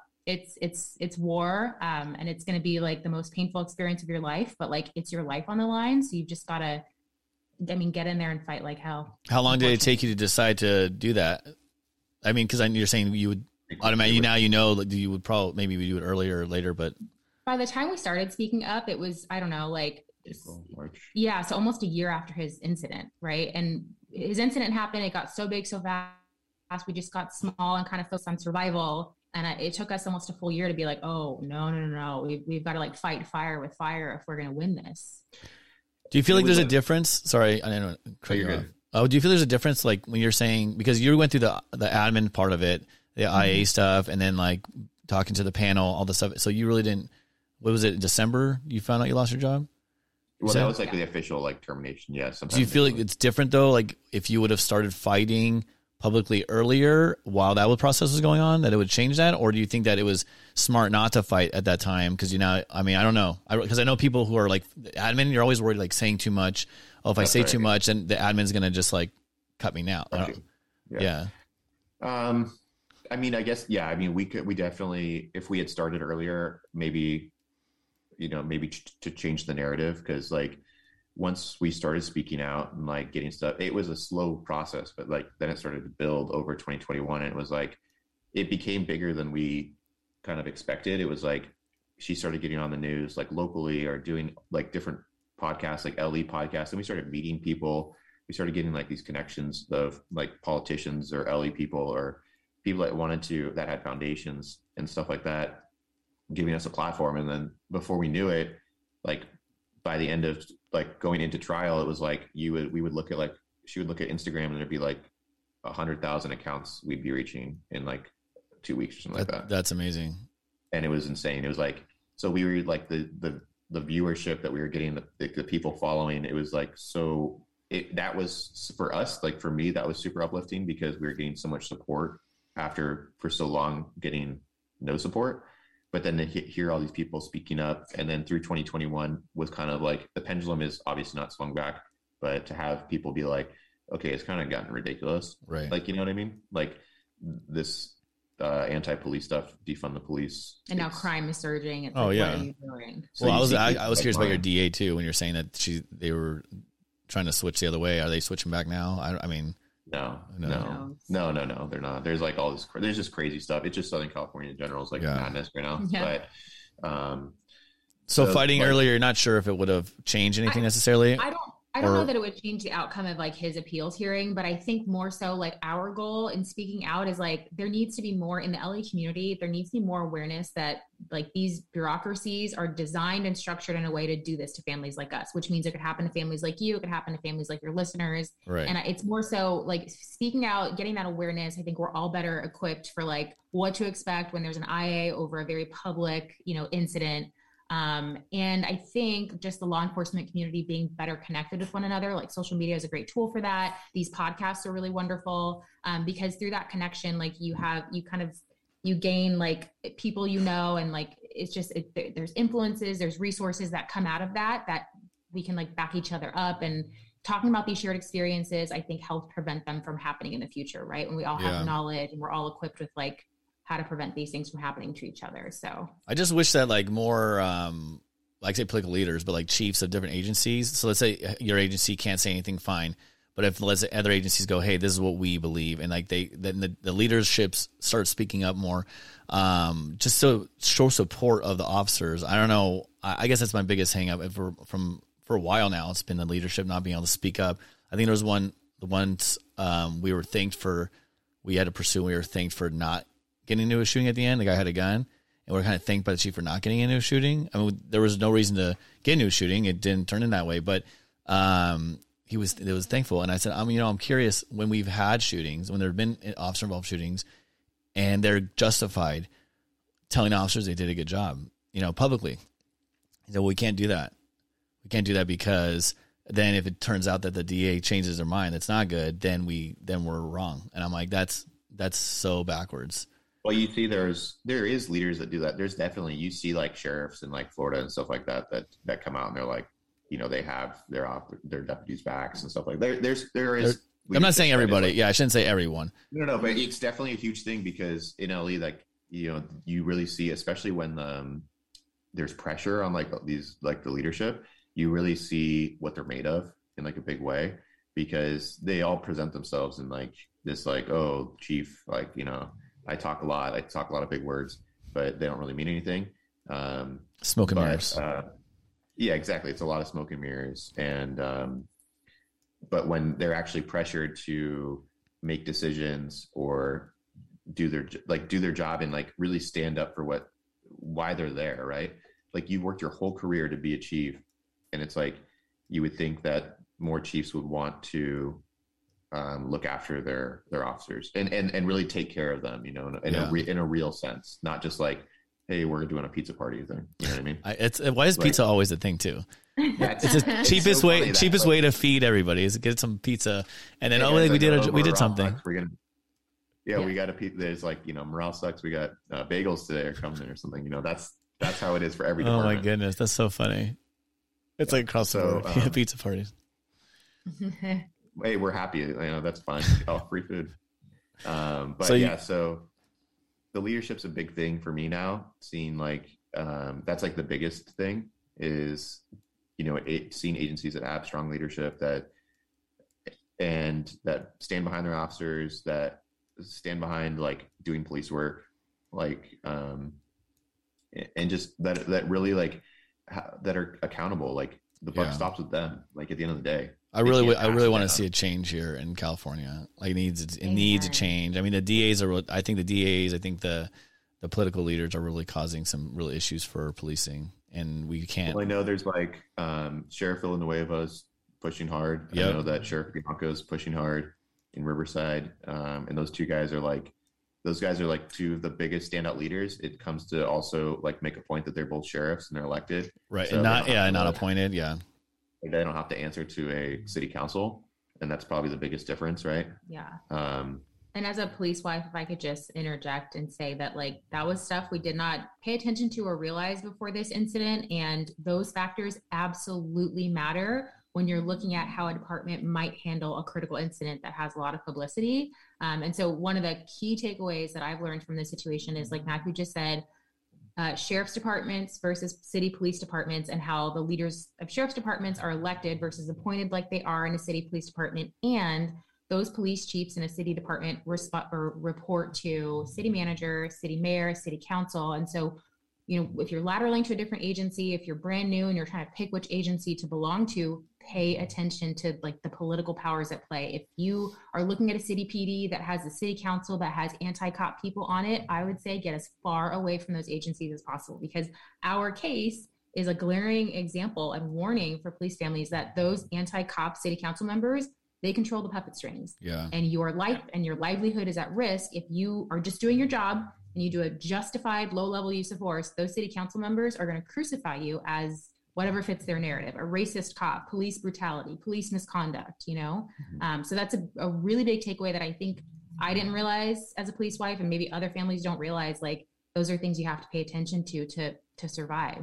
Yeah i think that makes a lot of sense. And it's fact that like you were looking at the agency when you first started people were kind of telling you to go there. And you were like you liked you wanted to be there because of probably the leadership and what was going on in the department but you didn't really know the backbone of it was city council. You know it's not just the police department you have to look at well, it's the city. You know, the city council plays a big role, but also like it is like it's really like kind of like a Wizard of Oz thing, right? You like you they project one thing and then you see behind the curtain, you're like, oh man, like this yeah. was really, and you don't know that until you're there, right? You, you, like no, you don't really know that until you're there. That's a good analogy. I like the Wizard of Oz. I know. I've never heard that you say that before. You don't know like good. the morale until you're there, and then you really find out like, or you're really working, like you can because like when you're doing like trying to find out where you want to do, go, you're doing ride-alongs and stuff like that you don't know until you're until you're working it until yeah. you really see like what's what's popping off inside the station right. you know and, um, yeah, they, everyone acts like, like they're friendly and everything's good to go when you get there and like you want to they're recruiting you and then what happens after? Yeah what happens the, the week after you start you know? Yeah. Yeah. But yeah I'm I'm I'm just thinking thinking about how you were um obviously now you're still fighting but at the time going through this and you were clearly selected for a, a SWAT team, you were you had a good head on your shoulders. You're working hard. You're busting your ass, and then um, one thing happens, and everyone turns against you. Did you feel like I mean, after you were terminated in December, did you feel that you had any support from the people within your department, or was it were they kind of just like, I'm gonna put my distance because of what happened? Um, the patrol guys, I definitely had a lot of support from, um, and there's still like guys that I talk to on a regular basis and that have my back. I know that, um, you know, when we started our social media page, it was like we had a lot of support from guys even within the department across the county, like you know, like different departments across the county, um, supporting us. You know, we have like shirts, buying shirts, and like putting them in the locker rooms and doing stuff like that. That you can plug cool. that right now. Um, so we're, we're thinking about this. Does shirts go to helping you for your legal or for legal funds, right? Oh yeah, yeah. yeah. So our Huge. our social media account is on Facebook and Instagram. It's Clear Officer Dages. It's D A G E S, and the link in bio will not only take you to where you can buy our Clear Officer Dages shirts, which are super soft and really great, um, but there's also a donation link there as well. So you know, one of the other kind of cautionary tales about our story is that like police unions cover legal fees to a certain degree. At the end of the day, like they have discretion in what they cover. Um, and so that ultimately has led to us having to pay over a hundred thousand dollars out of pocket um, in legal fees. And this is during a time when Matthew's been out of a job for now for over a year. And so that's another thing I want police families to know is, um, you know, like that your police union has your back to a certain degree. They're not going to necessarily pay for everything. And so, um, so yeah, so we've you know paid a lot of money out of pocket just to advance his criminal case, to advance his his reinstatement case, just to stay in the fight. It, it costs resources and money. So um, we've teamed up with the Pipe Hitter Foundation, which is an amazing organization that was founded by Eddie and Andrea Gallagher, um, and they've been helping us fundraise and pound the drum. Um, so yeah, so that our social media is kind of the gateway for all those wonderful ways that people can stand with us and help us kind of win this fight. Yeah. So we had, and like, there's like a big to do, like if you've never been in an IA or you've never been in like I mean nobody not many officers a lot of officers are going to be in IAs but not many of them are going to get into like a criminal trial right, right? or go that distance or be terminated. So it's like it, your police unions and and all that are great because you know you have an IA you have an IA they'll have representation come out mm-hmm. like do an interview with you and do that kind of stuff. They'll be there. That's totally always going to be covered. You're not going to have any problem with that. But it's like once you go to the step of like oh you're getting criminally charged and oh you're getting terminated. And it's like all these other things are, you know you have to i think at one point it's like i had like three or four attorneys and um this is from you know, internal or sorry from the association three or four attorneys? No i had so i had one well no so i mean i had i had one attorney from the association. And then you're we were in this position where it was like like i said like the da has this the government has a blank check right, right and they're going to throw as many resources as they can. Like they had several, they had multiple DAs working my case to, for a year, and God knows how many hundreds of thousands of dollars they spent, if not millions of dollars, uh, between the criminal case and the admin case. Um, but it was like once we went to trial, and there was like, or going into trial and knowing, hey, this is this is a this is a case that needs more than one attorney. Like we need like it's just more work than one attorney ha- can can possibly handle, especially because like a police attorney is also getting called out to other cases. Right. You know what I mean? To OISs. They're not stuff, just yeah. devoted to you, obviously. Yeah. So we had a I, we had to bring on other attorneys on the team, and it was just like we were in that state where I was like, you'll do anything when you're in this position where it's like in a criminal trial it's like you need to do whatever it takes to win. Right. And so one of the things we haven't touched on is like had matthew been found guilty they were charging this as a felony. So not only was he facing prison time but like in terms of our lives after that as a newlywed couple that's like no voting can't own a firearm like this is like life crippling stuff that we're up against and we're walking into court every day with our one attorney against the da's five or whatever they had um, and so, yeah, we were in a position where we were just like, we need more firepower. Like, this is the fight of our lives. This is literally the difference between us winning in court and being able to start a family and move forward with our lives, or Matthew going to prison and I don't have, you know, we can't start a family and he can't vote and he can't own a firearm and I don't know how he's going to work again after this. Right. And so the disparity between those two outcomes lights a fire under your ass. And we were just like, we, we, we have to mobilize funds. We have to get more attorneys, more firepower because, like I said, it was the fight of our lives. What what kept you going? I mean, okay, so that what you just mentioned, like I feel like that could cripple anybody.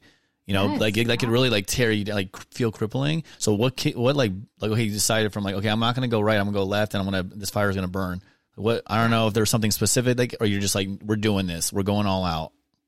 I mean, it's like you're backed into a corner, and it's like you have like you have to make a choice of like, am I going to? And I think that's what the DA's intention was, uh, or a combination of, and that's just me speculating, a combination of maybe the DA and the city's intention of charging me criminally was, we're gonna we're gonna bury him. Like we want to bury him publicly, financially, do whatever he can because we know this isn't a good case, and we want if we bury him and push him in a place where he has nowhere to go, he's to plea to something less because they gave me multiple chances to do that, and every time I told them to kick rocks, and it's like absolutely not going to happen.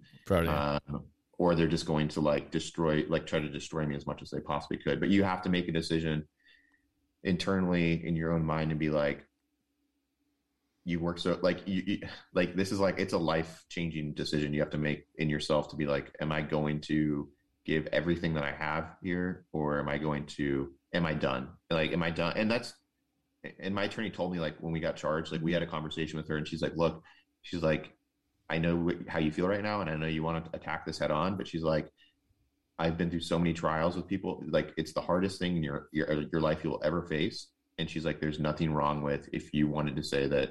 And she's like, I believe you 100. percent I know. She's like, I know you. Like, I know that you're you're right. But if you were to say, hey, like, let's make a deal and like let's just end this because it's not worth the turmoil that your life's going to go through over the next year.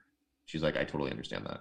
Yeah. And I was like, I was like, no, it's like we're we're going pedal to the like, God, you know, we're Yeah. full full full speed ahead. Like, well, you not- you knew you did nothing wrong, so knowing that that was is the biggest thing. it's like I you I would like I didn't do anything wrong, and that's why it's always interesting when people like take pleas If I because had- you. I mean, yeah, if I had done something wrong, if I knew in my heart where I did something, even if I knew something in my heart where I was like, you know, I did, I really messed up or I did something wrong, it's like, A, why wouldn't I have taken the several hundred thousand dollars they offered me immediately and left? right? And B, it's like, then I would know, like, oh man, eventually the truth's going to come out and like I'm going to get screwed and I'm going to be found guilty.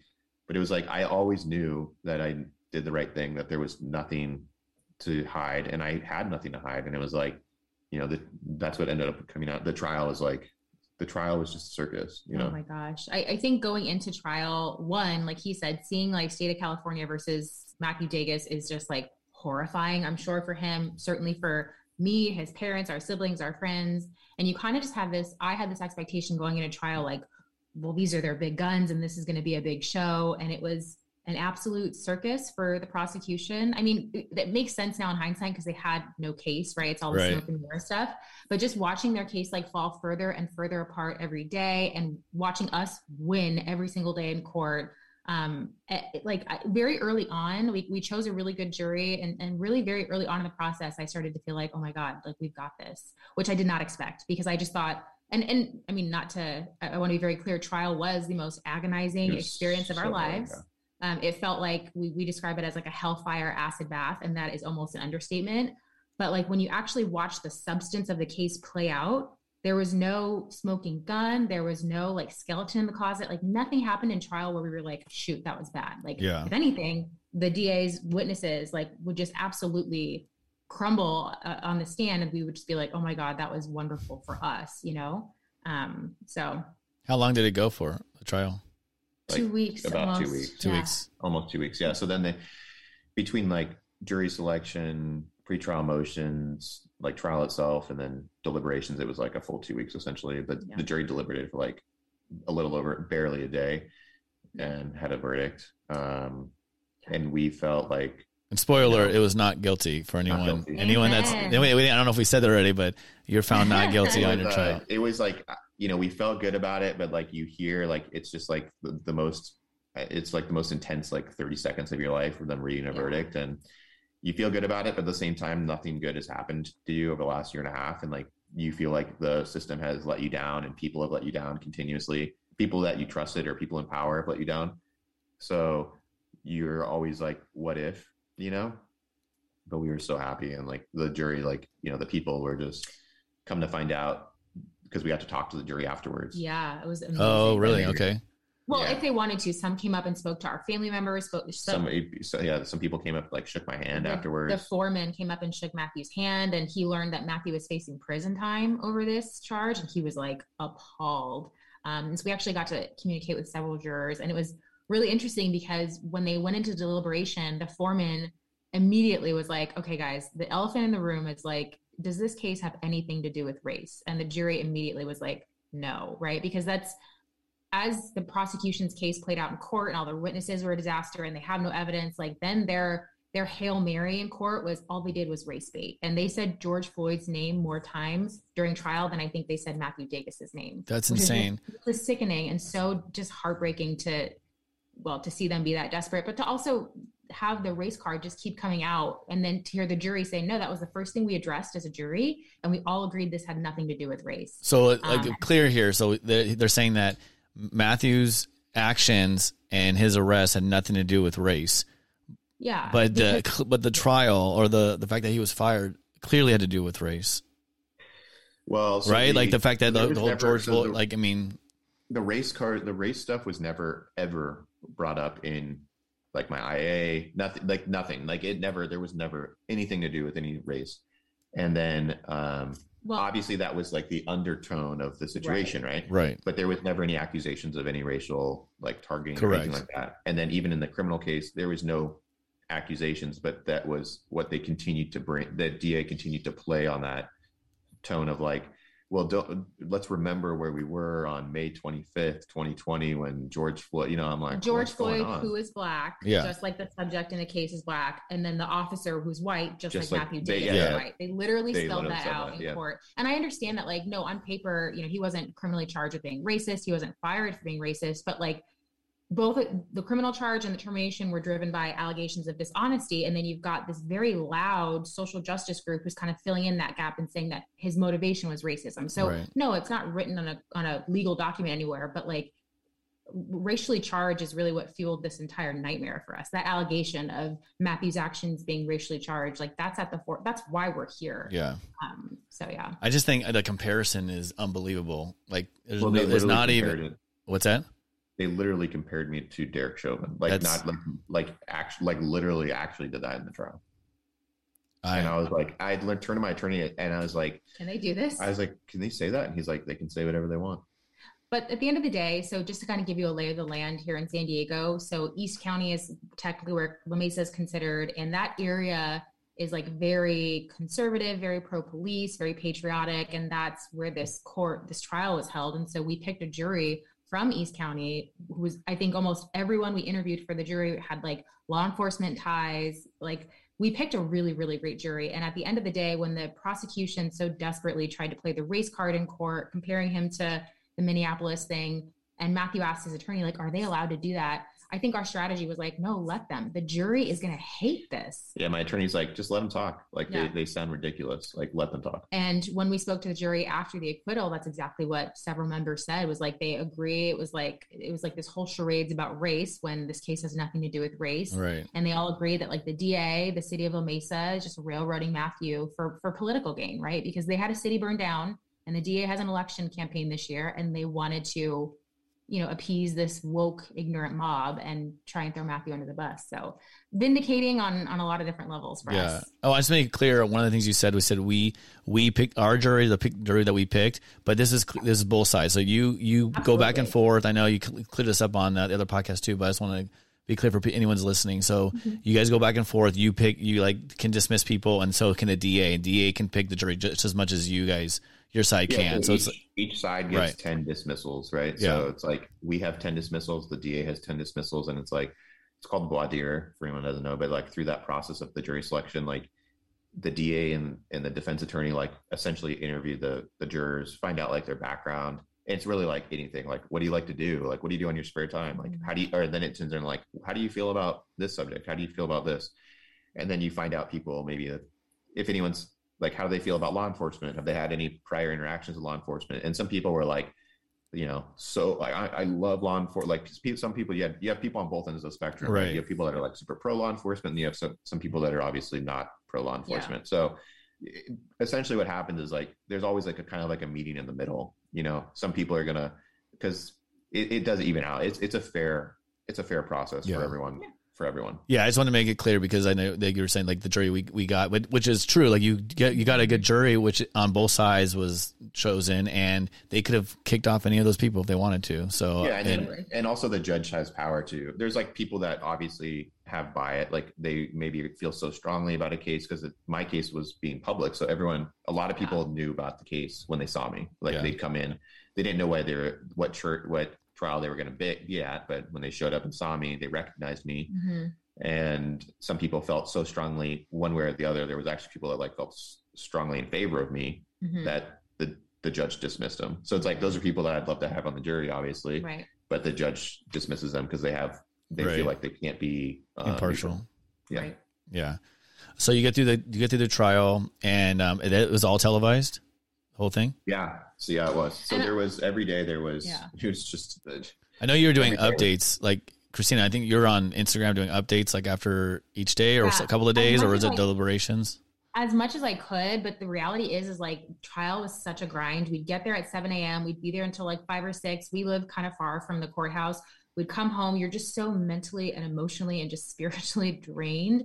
So you have enough time to like shove something down your throat for food and then go to sleep and wake up at like 6 or 5 a.m. and do it all over again. So I was updating as much as I possibly could. The media, it was a public trial, anyone could attend. The media televised every single day. But it, one thing that's really interesting to note is like the media of course was there um, to tape like the prosecution's witnesses the main subject in matthew's case. Like they would tape him and then they would like leave at certain parts of the day when like the the rest of the trial like didn't fit their narrative. And yeah. they would like be there to close they would be there to film the prosecution's closing arguments. And then literally when the prosecution was done the media p- packed up their stuff and left and didn't even film Matthew's attorney's prosecution or excuse me Matthew's attorney's closing. And we can all guess why right? It's yeah. because like the facts that we're saying, our argument does not fit the media's narrative. So they don't, they're not going to televise it. And so that was really eye opening to me because I was like, the, the media is not here. They don't care about the truth. They are not here to televise this full thing. They're cherry picking yeah. what fits their like anti cop. Yeah. They'd get their they'd get their clip in the morning and then they'd bounce like and then you just see like one clip that was like taken out of context or something like that. And then it was funny because I'm sure like if you were in the if you were because like we had so many support people. We had so much support there too. It was like because it's a public it's a public trial. Anyone yeah. can show up and watch. So we had like you know probably 50 plus people there every day like packed the courthouse and it was like people that were there watching you'd go home and read the news and be like what like this isn't this is not what happened what you're, yeah you're missing like 95% of what happened that day i think it's interesting because we know we've seen this on, on the media for quite a while now like the media only shows like one side of things and changes the tone of things to make especially law enforcement, look bad. Um, but to hear firsthand, even like you said, like you're sitting there and they don't even, they're packing up. You know, I don't think we really kind of picture that because you only see what's on TV, right? So you're seeing what they right. show, and you're like, all right, what's the other story? Well, maybe they didn't get the other story. No, they chose to mm-hmm. leave to not hear, hear the other side of the story. That's I don't know, boggles my mind. But yeah. so then, yeah, when we had the verdict, it was like it was i mean there was like 20 plus news it, it, was insane. It was like i was like there's not even this many news stations in, in the in the city. There was so many cameras and they were all asking for a statement. I'm like no i'm not well I, I'm, I'm not going to talk to anyone but i'm like why would i talk to well yeah. yeah. our position as a family is like these media outlets locally with the exception of one KUSI has been wonderful to us but every other media outlet has really just kind of taken this like clickbait headline BS and like ran with it and drug his name through the mud and for you know two years now. And then when he gets vindicated and they're like, "Oh, will you talk to us?" and it's like, why would we like why why would we do you any favors? We have nothing to say to you. Um, because I really think as a, a as a police family, like it's important to really pay attention to like who's actually presenting the news to the community and who's really pushing an agenda because yeah. those are very different things. So what made you I know you were speaking out before because you're trying to get eyes on the case and what's going on with everything. So what changed for you now, Matthew, going to be able to speak up a little more? Like, would there something change for you? Well, once the criminal case was done, yeah. you know, that was the big thing. Is like once the criminal case was done, it was like, and at this point, it's like I've, um, you know, the the reinstatement is still pending, right? But there is, I have so many hours of like, I because so if you break it down, like in the IA inter- interrogation, I testified. I did five hours in that interrogation room with the. That's how long it lasted five hours for a three minute incident. Yeah. And then I did in front of the city, uh, like admin panel, I did like seven hours of testimony. and then I also testified in my own trial for like five hours. So it's like I have so said so much at this point on oath, under oath, like officially. I've talked about every single second of this. Um, I have nothing to hide. Yeah. Um, and I know, uh, like, I'm not, I'm not going to say anything crazy. Like my attorneys know I'm not going to say anything crazy or out there. Like it's just not. I have no skeletons. Like I have nothing to hide from. There's anyone. nothing you can say now that's gonna even yeah because you already said Correct. it all. Yeah, Yeah. I don't. know I, don't think I knew that you testified. Um, so five hours. Yeah, it was like um, they did like, you know, direct. My attorney did probably like an hour and a half or a little over an hour and a half, and then the cross examination was like three and a half hours or something like that of testimony.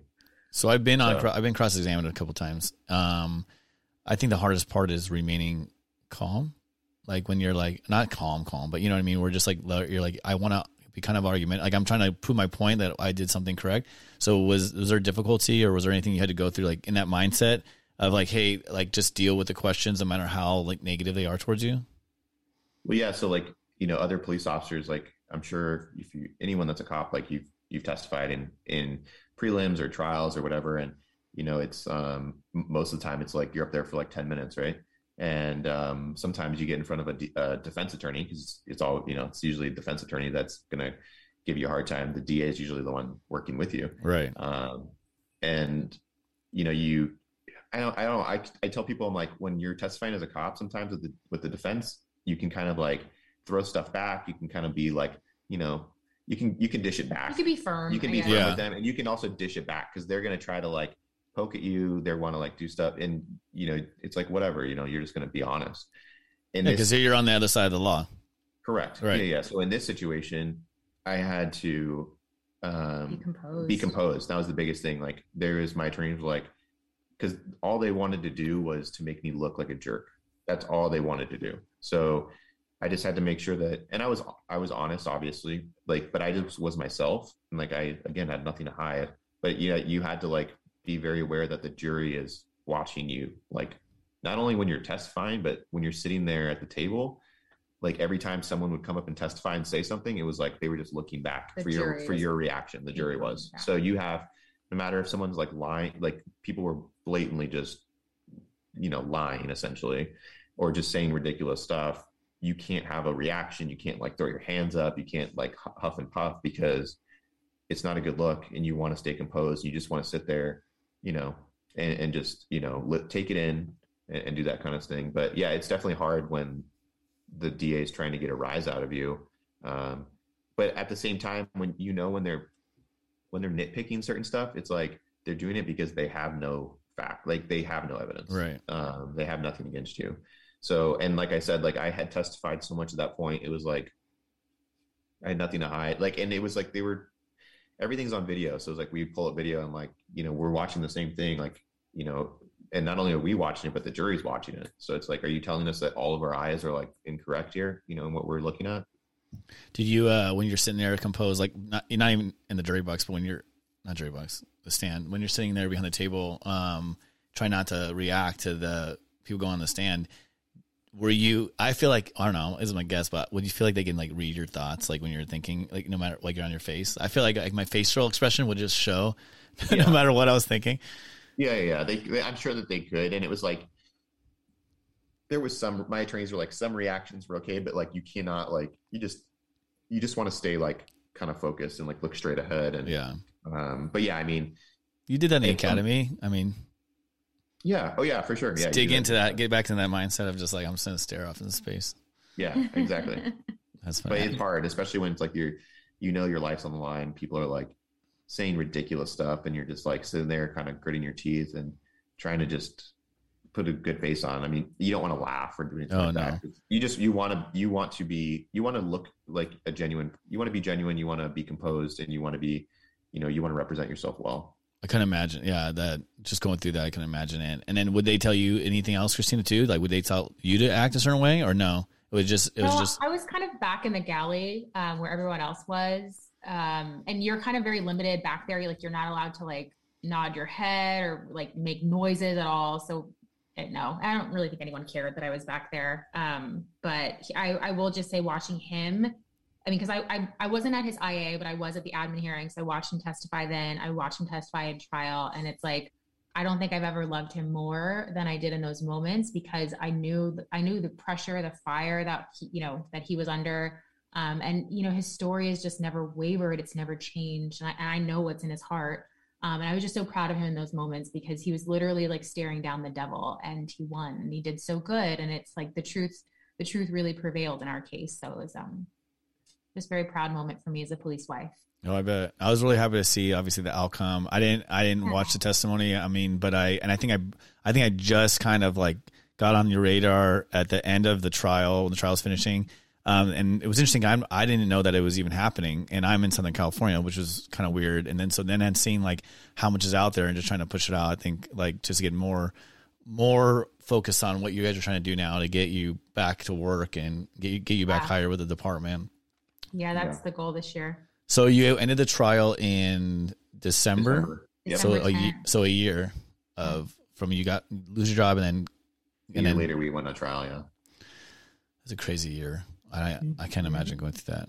Well, because yeah, uh, the big thing that also is like, um, through the the year of like leading up to trial, it's like the DA is like doing their work on the case, and they just keep like piling discovery like coming with evidence or new interviews. So you're you're constantly getting hit with like oh, like more like more stuff, like more more and more. So the whole year it's like you're just waiting to go to trial and eventually hit it, but it's like a big buildup. Um, but yeah, to be on this end of it, it's obviously we're just overjoyed we, and yeah we talk about it it's like so we're humans again. Like like the entire year leading up to trial you are not human. You are not eating or you're eating without like tasting. You're not like living. You're like you're respirating but you're not like breathing. And it's just like now that we're on the other side of this, I even I'm like, how did we do that? Because it's just like agony has been redefined. Um, and so just now I feel like just normal things are so much sweeter. Like going, being able to go to the grocery store and just walk around and not have this horrible cloud over us or this like heaviness in our heart, or just waking up every morning in our beds and just like being able to like breathe and know that we're not staring down the barrel of a gun of prison time and, you know, yeah. criminal charges um, it's it's just incredible. I feel like we're like we're human again, you know. Mm-hmm. You said you were you were locals, like in La Mesa. You go you would go to the same grocery stores and stuff, like kind yeah. of probably where you were force, doing enforcement. I would oh, assume. Yeah, yeah, yeah, all yeah. the time. So how was that? Um, I was gonna ask earlier I thought when you brought it up, but how was that just being walking around out of uniform and then in uniform? Did you people recognize you? Did you know the community both in and out of uniform? When I was when I was working. Yeah it was it's it's interesting because like yeah i basically like we did all of our like we went to all the rest like all of our dinners like everything restaurants gas like everything went to costco all that stuff within the same city that i worked at right so um you know i never got recognized out of uniform um but you would see people that i'm like oh i just stopped that guy like yesterday you know what i mean so you see yeah. you see people but i also feel like it's interesting because like from the public's perspective like I tell her all the time, like, you would never like a cop in uniform and out of uniform. It's so hard to differentiate, like especially like a civilian. Yeah, you would almost never, even if you just saw them twelve hours earlier, you would almost never recognize them because you associate them with the uniform so much that to see them like wearing like a, a t-shirt and a hat and flip-flops you would just you would you wouldn't know. Yeah most they only see the uniform or most of the time they see the uniform. Exactly. Unless you have a person i mean after several years I'm, I'm, you can have like a pretty good relationship with different people. They For would sure. recognize you. Even like people you stop you might stop on a regular basis and they'll know they know who you are they see oh you. yeah the yeah the regular yeah. like, transient people and stuff like that. So I, I, was curious if that that ever come across your desk. So then, did you would you stay out of the city while you were going through all of this? Yeah, we we moved. We moved. Moved we completely out of the city. In, we, yeah, so yeah. we moved out of that. We're still in San Diego, but we definitely moved and like we just I just avoid it now. Like I I don't I I don't remember the last time I was in that city to be honest with you. Just mm-hmm. because it's like it's hard for us. It's like it's out of the way now for us too, but um there's obviously like a lot of emotions there. So and so now you're now you're going waiting for the judge for your for your case for to get back get hired again. Correct. To get reinstated, back pay, um, all that stuff. Okay, so and then how long? You said April is when you're going to see them. So the yeah the the court date is April first. Okay, and so what do you need? What do you need right now in support to get to that point? Like, what's going to help you both get to this point of like maybe the, like some people hearing it? The judge, like, does a judge need to hear this? Like, what what needs to happen here? I think, I mean, the judge is going to make whatever decision they make. Um, so it's not, we're not looking to like influence the judge. I don't think we could, even if we tried. But I think right now, what we really need is for people to hear our story, get loud with us, stand shoulder to shoulder with us, because we always say, like, yes, obviously we're fighting to get Matthew reinstated and just like right this horrible wrong that we've been dealing with for two years. But we're also fighting for all police families because the reality is that the climate we're living in today around policing, like what happened to us can happen to any police family. And so it's like, yes, like stand with us. If you want to buy a t-shirt and support or donate, that's incredible. We're so appreciative, but like listen to our story and lean into it. And, and there are key takeaways that can help protect other police families from going through something similar. So we're really just trying to like rally people to, to stand with us and um, to help protect themselves as well. And you wanted to talk about, I know you mentioned earlier, the Pipe Hitter Foundation. There's, did you, yeah. how did you get hooked up with them? And they, um, so it's founded by Eddie and Andrea Gallagher, who um, have a similar story to ours. Eddie was a, he's a retired Navy chief, so it wasn't policing, but um, his story was very public and it happened in San Diego as well. And so, um, you know, with our, our parents are all military veterans. So we kind of, were monitoring the Gallagher story, and then they were, of course, victorious. And what they did in that aftermath was create the Pipe Hitter Foundation, um, which supports military first responders and their families during times of crisis like what we're going through, right? When you come under fire for just doing your job. So, um, you know, they started their foundation, they immediately got behind our case. Um, and they've just been helping us pound the drum, helping us like set the record straight about Matthew's case and also to fundraise because as we talked about earlier, like you know, for us, $100,000 out of pocket is a ton of money yeah. um, that we really had to scramble to mobilize. And we, we, wouldn't have been able to have that money, raise that money, and stay in this fight without the Pipe Hitter Foundation supporting us and all of our wonderful donors who have really, like, you know, rushed in to help us. Um, and so, yeah, so they've been a really life saving resource for our family during this fight. I don't think we'd be winning without Pipe Hitter and all the supporters that have really rallied around us and people like you, Adam, that have like given us your platform yeah. to help us get our story out there. Um, because, like I said, the reality is is like this can happen to any police family. So it's so important to to to get word out there about what people need to be aware of. Well, it's interesting because the like the law enforcement groups on Instagram or Facebook or whatever, they're I feel like they're huge because it's like all I see and other people see when they're in this in this type of work. That's what you see. So you feel like why isn't everybody seeing this? Because I mm-hmm. I know you're seeing all the time, but you realize it's really not. It's really small in comparison, and to getting your voice out and to keep pushing it out, it's got to be like it's a daunting task. But you two are like really like I think I really commend. Like I be earlier. Like commend you guys for continue to fight this on, and even like get up on a Saturday morning and have this conversation. Um, because I think that's important for people to hear. And you, there's a lot of, like you said, takeaways and learning lessons going through this. Um, is there something I guess now now what you do together? Okay, there's there's kind of three different stages I see with your relationship, and I I'm curious if it's changed at all. But so before the incident happened, like when you guys got together during the process the fight, and like you kind of mentioned like almost like zombie, like like looking back yeah. on like going through it, and then now, and do you see like a transformation in like how you deal with things now, or how you're going to go forward, or is it, like do you can you recognize like this is now what I will do any type of situation, like based on this, or I don't know if you can recognize those things, or if there's different steps, or how you would have handled this before and now how you would handle it. You know what I mean? Like any challenge. No, I feel like we obviously are so much stronger from this. I mean, it's like what can and it's like I'm not gonna dare yeah, the, don't the jinx universe, us. but it's like what can happen, you know? Or no, the better question is like what could touch us now? Like yeah, we've yeah. survived yeah. literally hellfire. So, um, so you feel strong, like you feel like our relationship's stronger. Obviously, like we're more like in touch with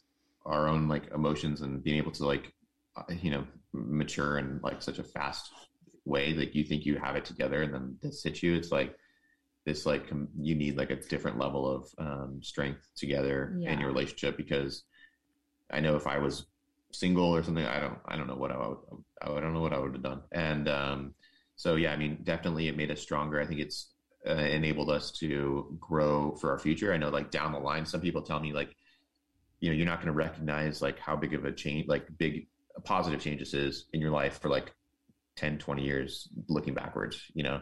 Um, well, I think within the larger context of faith, like, you know, we got married in our home church. We've always been people of faith. And then something like this happens. And we were talking about it earlier. I don't believe that as human beings, we're designed to carry this burden on our own. Um, and so we were kind of we had this like baseline faith, which we thought was great at the time. We had no idea that there's this, like, all this room to really transform your faith and deepen your faith. Right. And that is one of the positives that came out of the last two years. Is like our walk in faith now is just like it was great before. It's incredible now, and we never want to stop growing that.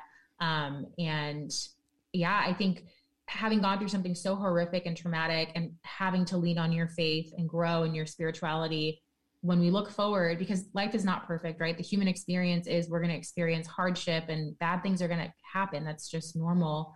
Um, so looking forward i think that's just like that's our mindset for anything is like we just have to root down in our faith give it to god pray um, and really just trust like his will is going to play out the way that it needs to and that sometimes will supersede what we think we want or need. Um, so it's a completely different mindset going forward based on what we've what we've learned the last couple years yeah, that's, I mean, it's you could see the transformation. I mean, you both seem really confident and strong in where you're coming from, but I know you had to go through a lot, and I, I can imagine, you know, before this, you probably you wouldn't have known where to start. So, like, just getting where you are now has got to be I mean, it's a huge yeah. change for anybody. I don't think we realized before then that there was like room to grow. We were just like, well, we got married in our church and we pray and we're people of faith. We didn't realize there's this whole other dimension of like truly walking in faith, and we know that now. Yeah, I really, I mean, like I said, I commend both of you. And I, I'm just like, there's a couple things I was curious about. So when you get reinstated, um, I'm, I'm saying you're going to get reinstated. We're going to throw positive vibes out here. So when you yeah. get reinstated, how do you foresee, like, if walking in, do you picture the, like, the reaction from the people that are at this department? I mean, I don't know. Have you mentally gone through this in your head? I feel like you've had to. I've thought about it a lot. And it's like, I just, you know, there was times where it's like, you want to, you know, I don't know. It's just it's I you know I've thought about it a lot, and I I can't even like I I can see it happening, but I can't process like what my mind would even be thinking. I feel like it'd be like such a mind like it'd just be like my mind would be spinning. Um, I definitely like don't want to like I wouldn't want to shove it in anyone's face, you know, or like, you know, use it as like a fu to anyone. I think it's like this is like I'm doing what anyone in this position would be doing. Any cop should be doing, fighting for their their livelihood, fighting for their family. Um, and I would think that anyone in that same department would do exactly what I'm doing too. So um, to me, there's no hard feelings. You know, I know that like obviously my eyes are open to certain things, um, but yeah, I couldn't even. I can't. I need to like really. So I would need to soak it in for sure. Like it would be a a, a minute where I need to just like take some time and like thank God and just be grateful. But yeah, I mean, we're confident. We're very confident that it's going to go our way. That um, like once a judge sees it and like you know, the judge knows the case law, knows case yeah. law and knows like the legal system and knows how police work and knows how all this stuff happens and sees stuff on a regular basis and you know that they're going to be like, okay, this hopefully do the right thing, especially now that you know things are changing in society a little bit. This like the um, the pendulum is moving back a little bit. People are waking up to, hey, like, you know, this went a little bit too far in general across the country, the police stuff. And um, I think it's time, like you said, to like, for people to make things like this right, you know, yeah. and to just admit, like, hey, this was not correct and to not double down on it being wrong, but to just make it right and move forward and move on. And just let let our family start healing, let like the community heal because this every time there's an update in our case, you know it's headline news and it's like we just want to move forward and heal and close this chapter and i know the community does as well and it's like we can't until we get that reinstatement and so our goal of course is you know matthew back in uniform in 2022 so we're mm-hmm. we're very confident. That's good. Uh, so usually i ask like i'm usually asking like what would you suggest for people? We kind of talked about it already. What would you suggest for people going through something similar or even crisis? And we talked about the idea of fighting and you know getting obviously there's grief but then fighting I'm mm-hmm. I'm curious now where you two see yourselves in like ten years. When you oh. if you thought about like that, where oh. you see yourselves in the future. I don't know. I think we definitely want to like we've talked about like this whole thing continuing for us in some capacity. It's like we're we've been uh, made aware of like so many other police families going through mm-hmm. similar situations or just police officers that are like have similar stories and you know we want to make sure that this doesn't happen to any other police families, like the doxing stuff, like how the IA processes work, The how like the railroading, yeah. like the political stuff. Like there's some, there's really like some major changes that could be made, or at least the awareness that can be given to like a lot of young police officers, and even like police officers that have been on for like ten years. That you know, that's like this can happen to any single one of us, and quite honestly, like it could have this what happened to me isn't specific to me. It just so happened to that it happened to me on that day, but it could have happened to any other officer that day. Yeah. Um and it would have played out the same way as if it happened to any other officer. Right. So And so kind of as we look to close out our chapter, like what Matthew's saying is like none of none of this hell that we've had to walk through, none of it makes sense unless we're using everything we've learned to help other police families. And so I don't know exactly what things will look like in 10 years, but our like it's an arbitrary number. It could be 20, 30. Yeah, I mean, I'm, but you know, whatever in the future, in the future, in this bright future that we're going to look For for. sure. Yeah. I mean, we hope to be parents and start our own family and move forward in that respect, but also just like we're going to be giving back to the law enforcement community and using our platform and, and our knowledge and our resources to help other families who get caught, uh, you know, caught up in these like political battles just for doing their jobs. Because, like Matthew says, it's like today it's us, and tomorrow, next week, 10 years from now, it's going to be another family. And like, like I said, and it just everything we've learned, everything we went through doesn't make sense if we're not helping other cop families. So, Yeah. yeah. I like that. And um, I was um, I don't know. I was gonna say something, and I kind of like lost my I lost my train of thought listening to you guys talk. But I'm imagining like your future, like just helping other people. Like you're talking about how even like the Pipe Hitter Foundation created something out of some out of some negativity, and then now they created something great that's helping you, and you can push, pass that on, which I think is amazing. Um, so I want to just restate like where we can help you. So we can help you. It's at Clear Officer Dages, D A G E S. Yes, on Facebook, Instagram, we're recently on GETTR as well. What's that? Um, and Get her. It's a new social media platform. We're just learning about it as well. new- I don't know. We're just on all the platforms. Did you create a platform? I don't know. yeah, no, um, but so yeah, so Clear Officer Dages on all social media. Um, the link in the bio will take you to different ways that you can help, not just support us in our fight, but just support our larger fight to protect law enforcement families. Mhm. All right, cool. Yeah, and follow us because we're always post like we're posting every day there.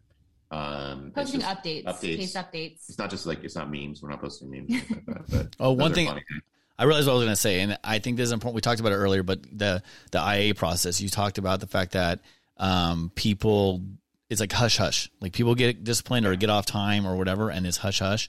And that's something I really want to do. And uh, you're welcome to come on anytime if you want to talk about it again. But just the idea of like the process to help younger officers understand it and bring light to um, the the the stigma behind it and what you feel going through it because I really think that people don't understand the process and when they do they feel shut out and then people usually distance themselves and don't talk about it. It's in Well, your head right. all the time. Yeah, you're right. I mean, I remember like right when I essentially was told that it was going to happen, like one of the most senior guys at the department pulled me in a room and was like, "Hey, like this is what's going to happen. Like, be prepared for it." He's like, "Starting tomorrow, no one's going to talk to you."